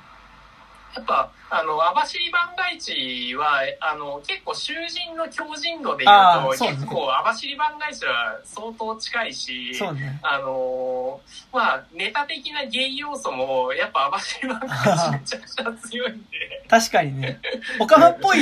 いわゆるオカマっぽい振る舞いするキャラクターだもんね。そうそう。あの感じとかかなり網走番外地はね、かなり影響を与えてると思いますけど。俺まだ一作目しか見てないんだけどさ。あ、あのね、後半、あの、シリーズ化していくと、あの、本当にね、もう、あの、本当に、その、まあ、オカマっぽい人とか、はいはい、がめめちゃきとか、まあ、田中邦衛とかが、すごい、あの、楽しい、あの、網走、網走監獄の楽しい仲間たちがず、あの、毎回出てくるっていうね、すごい楽しいシリーズなんでね、特に、あの、石井照夫版の方は、はいはいはい、何か監督変わってますもんね。あ、えっとね、10作目までは全部石井照夫なんですよ。そうなんだ。で、あの、新網走番外地になると、あの、古畑さんに変わってるんで、はいはいはい、そうそうそう。なるほど、なるほど。ちょっと、そこ10作あるのか。見ます。うん、はい。網走番外地めちゃくちゃ面白いですね。あの。あ、まあでもね、あの、3作目、け結構ね、沖縄の話とかもあるんで、網走番外地関係ねえじゃん。マジだね。あの、一作目はあれでしたよ。あの、トロッコに乗った、あの、あれですよ、高倉健を、同じくトラトロッコに乗った丹波哲郎が銃で撃ちながら追っかけてくるっていう、あれでしたけど。なるほどね。なんか、他の映画み、こう、関連で見た系で言うと、私あの、あれ、ゴールデンカウンだ後に、デンデラっていう、ああ、はいはいはい。見て、あの、ゴールデンカムイを読んでいると、あの、人間はヒグマに勝てるんだなという、あの、けど、やっぱり上捨山でババア、本当にマジでババアのみの世界に、あの、ヒグマが来ると、いや、勝てないよね、目を覚ましていただきました。まあ、でもあれじゃないやっぱあの、レベナントとか見るとやっぱりこう、うん、熊対人で言うとね、やっぱり、一番、こうなんだろう、見やすいところで言うと。そうね、確かに。まあでもレ、レベランそんな面白くない。まあまあまあまあ。でも、がん、頑張るディカプリオが。まあ、頑張るディカプリオ。っていうのがありますかね。うん。なんか、他ありますか？細かいところとかでも。え、細かいところ、細かいところ。それなんか映画だとあの、小鳥のなんかさ、一瞬アシャリパさんとさ、杉本がさ、なんか、杉本が羽を怪我した小鳥を追っかけてさ、うんうん。前長。で、なんかすごいき濃い霧が出てきちゃってっていう、あれはさ、はいはい、あれは完全にミスだったね、あれね。だから結構多分、気づいてないだけで、そういうのいっぱいある気はするね、なんかね。うん。なんだっけ？白石が出てたところはあの「ショーシャンクの空にの」ああうんうんうん。映画パロディはねなんかいっぱいあります、うんうん、あとなんかの表紙ガンズのジャケだったよね。あ。なんか十字架にさあのドクロがこうドクロになった顔が並んでるなガンズローゼスの、うん。結構ポップカルチャーネタ多多いですよね。なんか、ああの映画で言うと、はいはい、あの映画化の予告がなされているじゃないですか、うん、うん、どうなると思いますか？いやでもねマジで俺漫画の時点でも結構なんか割とセンシティブだったから、うんうん、なんか漫画でもちょっとこれなしじゃね？みたいなところがちょこちょこあったりしたから、実写でしかもさ、やっぱ実際の少数民族ってなってくるとさ、やっぱ本人キャスト、少なくとも当事者キャストとかさ、今だとね、なんかやっぱ、それはした方がいいと思うし、なんかその、文、カルチャーに対する慣習入れたとしてもいけんのかっていうのはすごいなんか、なんか、まず、うん、なんか、あと、うんフード描写入れ入れるのか入れないのかも結構その食べ物描写をどうするのかとかも結構ね、うん、うん、そこを思い切ってカットしてカットするとかもだし、ななんかだろう「進撃の巨人」とかみたいに3部ぐらいでこうなんかままとめるのか、うん、映像カットにしたい、うん個人的な、あの、これなら賞賛あるっていうのは、もう完全に単話、もう1話完結の、あの、い、なんかもうシリーズ化しなくてもいいから、うん、とりあえず、その、一本の映画で一人の入れ墨認否を手に入れる過程でもいいと思うし、うん、し、まあ、ぶっちゃけもう入れ墨認否も関係なくてもいいと思う。うん、ぶっちゃけあの、アシリパと、あの、杉本が出てきて、なんか街の、なんか、なんかごたごたを解決するみたいな 映画でも、なんか、そっちの方が賞賛はあるよなとは思う、思う、なんか。そうね。なんか、ね。ローンレンジャーみたいな。うん、そうそう。いや、でもなんか、結構70年代とかだったらさここれが、うん、あの深崎とか中島貞夫がめちゃくちゃうまく撮りそうだなっていうのはめちゃくちゃあってなんか今やっぱ多分その2人とかだとその結構さヤクザ映画でも在日のあれとかこととかも結構入れてるし沖縄のヤクザのこととかも全やってるから、なんかそこら辺めちゃくちゃなんか70年代とかの日本映画だと結構うまく映画化できそうだなっていうのはああるんだけどなんか今だと結構厳しい逆に厳しそうだよなっていうのはね、うん、なんか。まあ、なんかそれで言うと白石和也とか、なんかその、うん、あアイヌの文化交渉とか抜いてね、なんかその作劇だけでうまくまとめられるかっていうところに、なんか俺はそもそも実写化しなくていいんじゃねってすごい思ってるんだけど、いやなんか、するならし、いや、するならめちゃくちゃちゃんと、その、いわゆる今までやってるアニメの、アニメ漫画の実写化みたいなノリでや、やらないのであればや、やって、やったらいいなって思うけど、まあなんか、そこら辺すごい難しいなと思うけど、なんかでもやっぱりその、深作的なさ、やっぱこの、集団構想劇みたいなさ、やっぱ、しかもこの前後の情報量をさ、こう一気にこう、処理するみたいな意味では、なんか、まあ、昭和18年みたいな、チャーチャーチャーチャーみたいな、やっぱりなんか、そういう、こう、なんか、勢いのいい情報の処理の仕方みたいなのを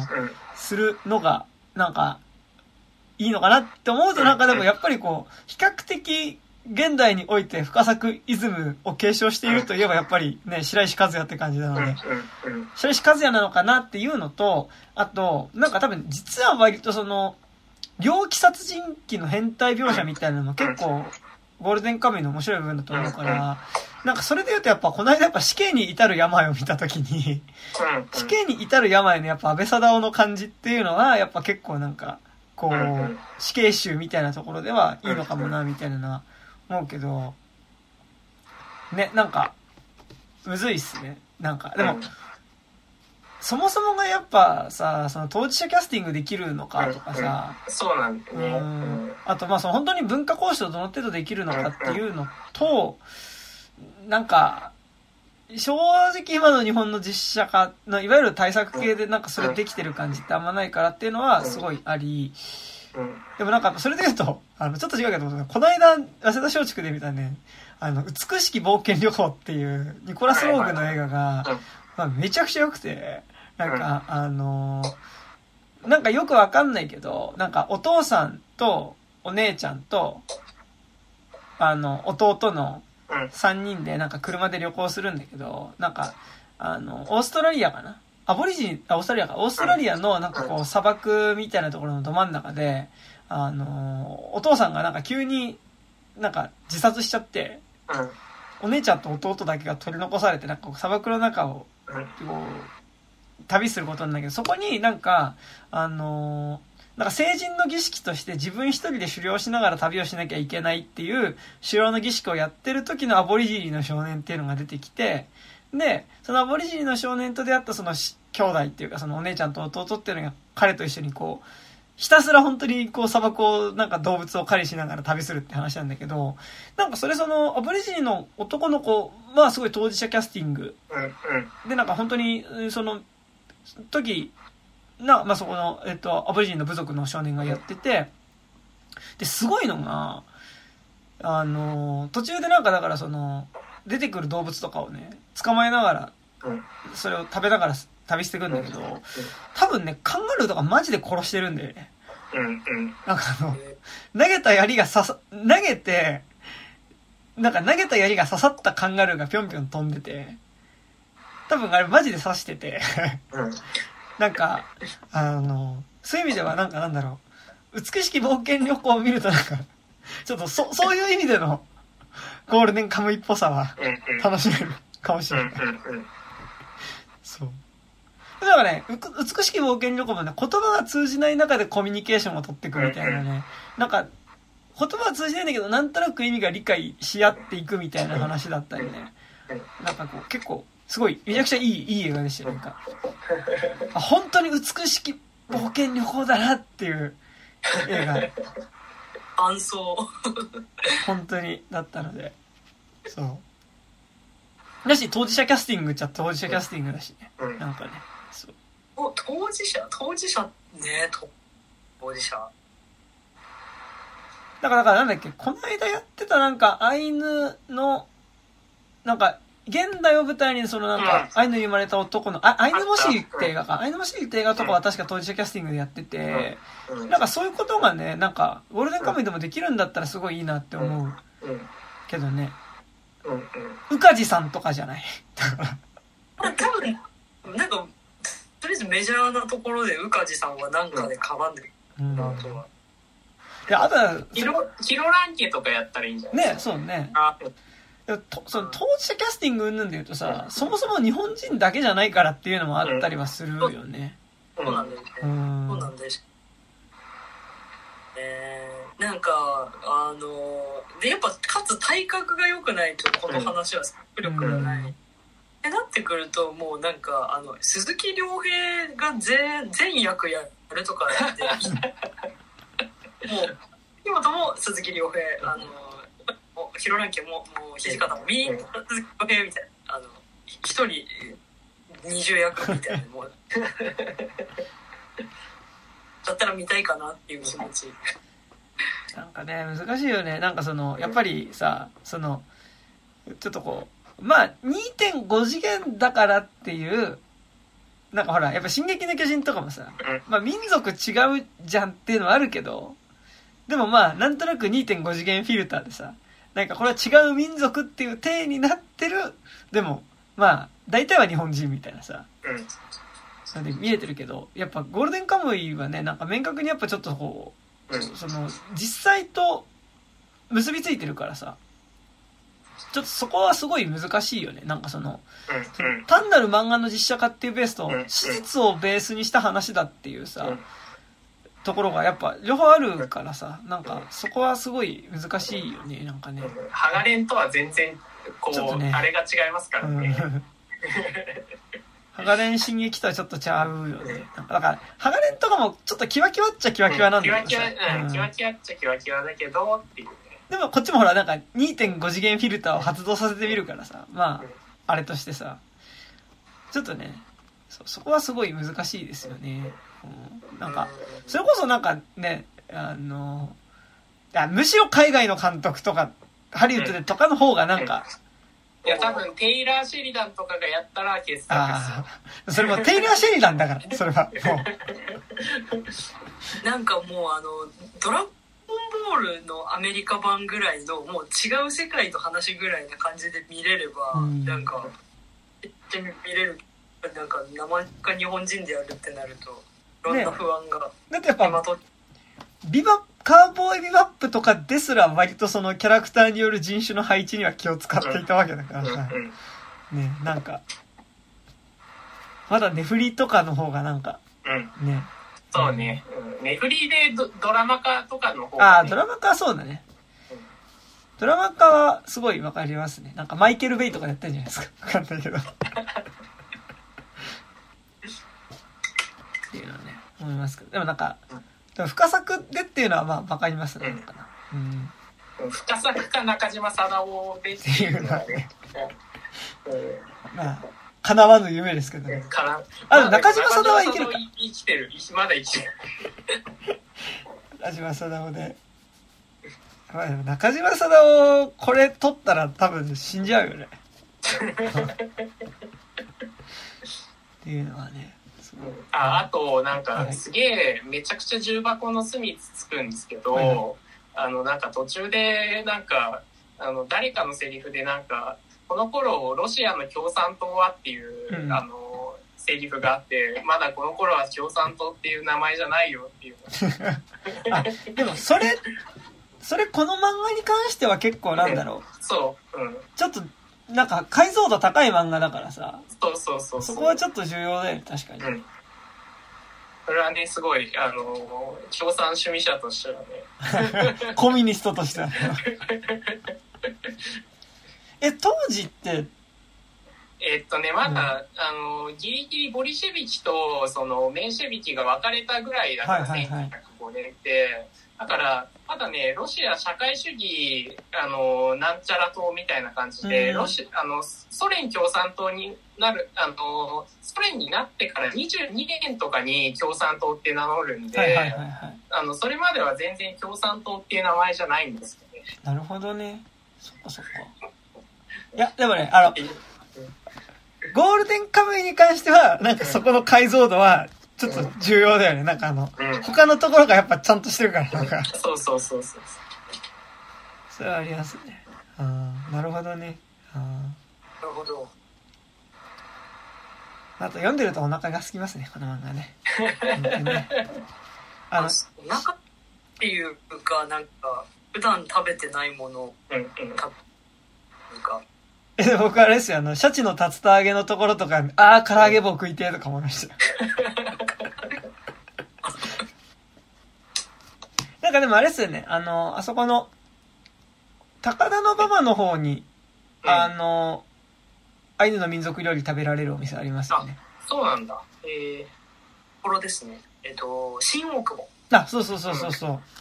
ました。行ってきました、春頃。あ、どうでした？えー、何食べた？でも、あの、淡白な味の、あの、野菜と魚、みたいな。あの、炙ったやつとかだったかな。うん。だって、生ものは出せないもんね。そうね。うん、ちょっとなんかあったような気がする。うん、なんか、あの、それで言うと、あの、そのお店行った時に、うん、あの、お店自体がまずすっごくちっちゃくて、うん、こうあのいろんなアイヌの展示のポスターとかがられたっておおって感じなんですけど、そのお店のこれちょっとお店の批判批判じゃないですけど、うん、あの、ね、あのか関係あるお子さんかなんかが、うん、私あの隣の席で、うん、2人と,、えっと保護者の方みたいな感じの人が、あのお客さんじゃないけどあのいるみたいな感じで食べてて。でその子供があのずっとすごいあのなんかトランプ遊びかなんかしながらめっちゃあってるんですよ。グミ食べてて、うん、あのもうそのグミの匂いに当てられながら私はあの結構野草みたい食べてたんであの結構ね春頃の記憶はグミに負けていて あのあのね飽食の時代の甘味料の匂いにはやっぱ勝てないんだな。と。すごい。何かを。象徴している。でもなんかあのななんだっけあのゴールデンカムイにも出てくる餃子ニンニクとか、はいはいはい、いやいやあこれ聞いたことあるやつだっていうのももちろん。ちゃんとね、なるほどね。あと野田先生のサインもありましたね。あええー、うんうん。よかったですね。なんだっけ熊とかなんか錦糸町の方にそういうなんかジビエ料理みたいなところもねあるみたい。うん。熊ね。うん。なんか極力なんか食べれるならいろんなお肉は食べてみたいもんでございますね、うんうん、あいろいろんなお肉。ね。確かに、うん、はい。そんなとこですか？なんかまだあれば、はい、よろしいですか？なんか腹空いちゃいますね。なんか、喋る飯テロみたいな。ね、本当にね。なんかやっぱ、竜田揚げとか自分で言い出しといて、ちょっとなんかやっぱ、ちょっと、あ、なんか唐揚げ棒食べようかな、みたいな感じになる。いや、唐揚げ棒じゃなくて、本当はさ、その普通に竜田揚げ食べたいけどさ、なんかね、やっぱ、とりあえずその、その欲をインスタントに満たすものとしては、唐揚げ棒になってしまう。ね。でも実際にやってみたもので、じゃがいもにいくら入れるのはね、美味しかった。あ、やったんだ。へえ。じゃがいもにいくらって入れないじゃん。うん、あ、そっか、その組み合わせなのかと思って、その友達と再現してやって、結構ね、やっぱ美味しかった。へえ。そういえば、そういえば知らなかった組み合わせだなって感じでした、ね、なるほどね。いいですね。じゃがいもやっぱ無限の可能性がありますね。うん、だから居酒屋でさ、じゃがいも塩辛バターみたいになるじゃないですか。うん。なんかあれ、なんかたまに家でやるんですけど、あれ美味しいんすよ。美味しいの。あれね、美味しいんですよね。はい。こちらを試してみますか？はい。そんな感じですか？間違いない。はい。といったところで、なんかまだあれば大丈夫で。はい。大丈夫です。はい。というわけで、えー、ね、ゴールデンカムイ、今だったらまだ書店に全巻あるので、比較的パッと買って読みやすいと思うのでね。うん。うん。ブックオフで買った人が言ってる。いや、でもね、ブックオフで、こういうのあれだけど、ブックオフで本を探す量、労力を時給に換算したら多分普通に新刊で買うぐらいのあれだったと思う。うん。はい。だ普通に買えって話なんですけど。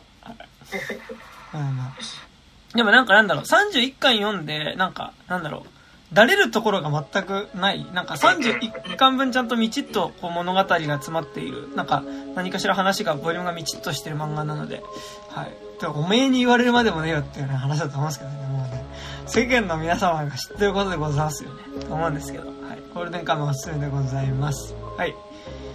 じゃあ、そんな感じですかね。なんか、坂本はなんか最近展示とか告知とかありますか？なんか。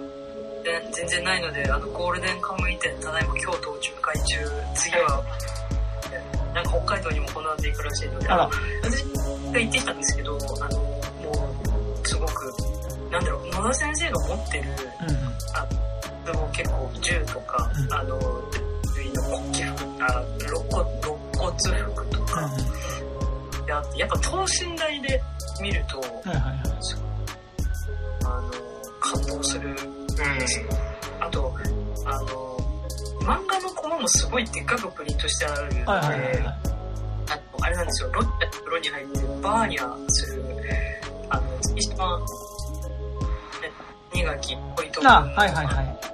高いカットもあれすっごいでっかくプリントしたってめちゃめちゃ良くて、で、しかも写真撮っていいそうはいはで、あの、ゴールデンカムイ10、10はすごく良かったね。あの、白石とか鶴お面かぶってみる、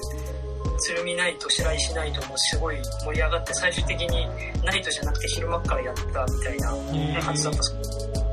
で展示は引き続き盛り上がってい。らっしゃる。なるほぜひください。ど。はー い。じゃあ、そんな感じですかね。はい。はいはい。じゃあ、えー、今日は夜遅くまでありがとうございました。お疲れ様です。あ、本日の相手は私山田と、赤島と、赤本でした。ありがとうございました。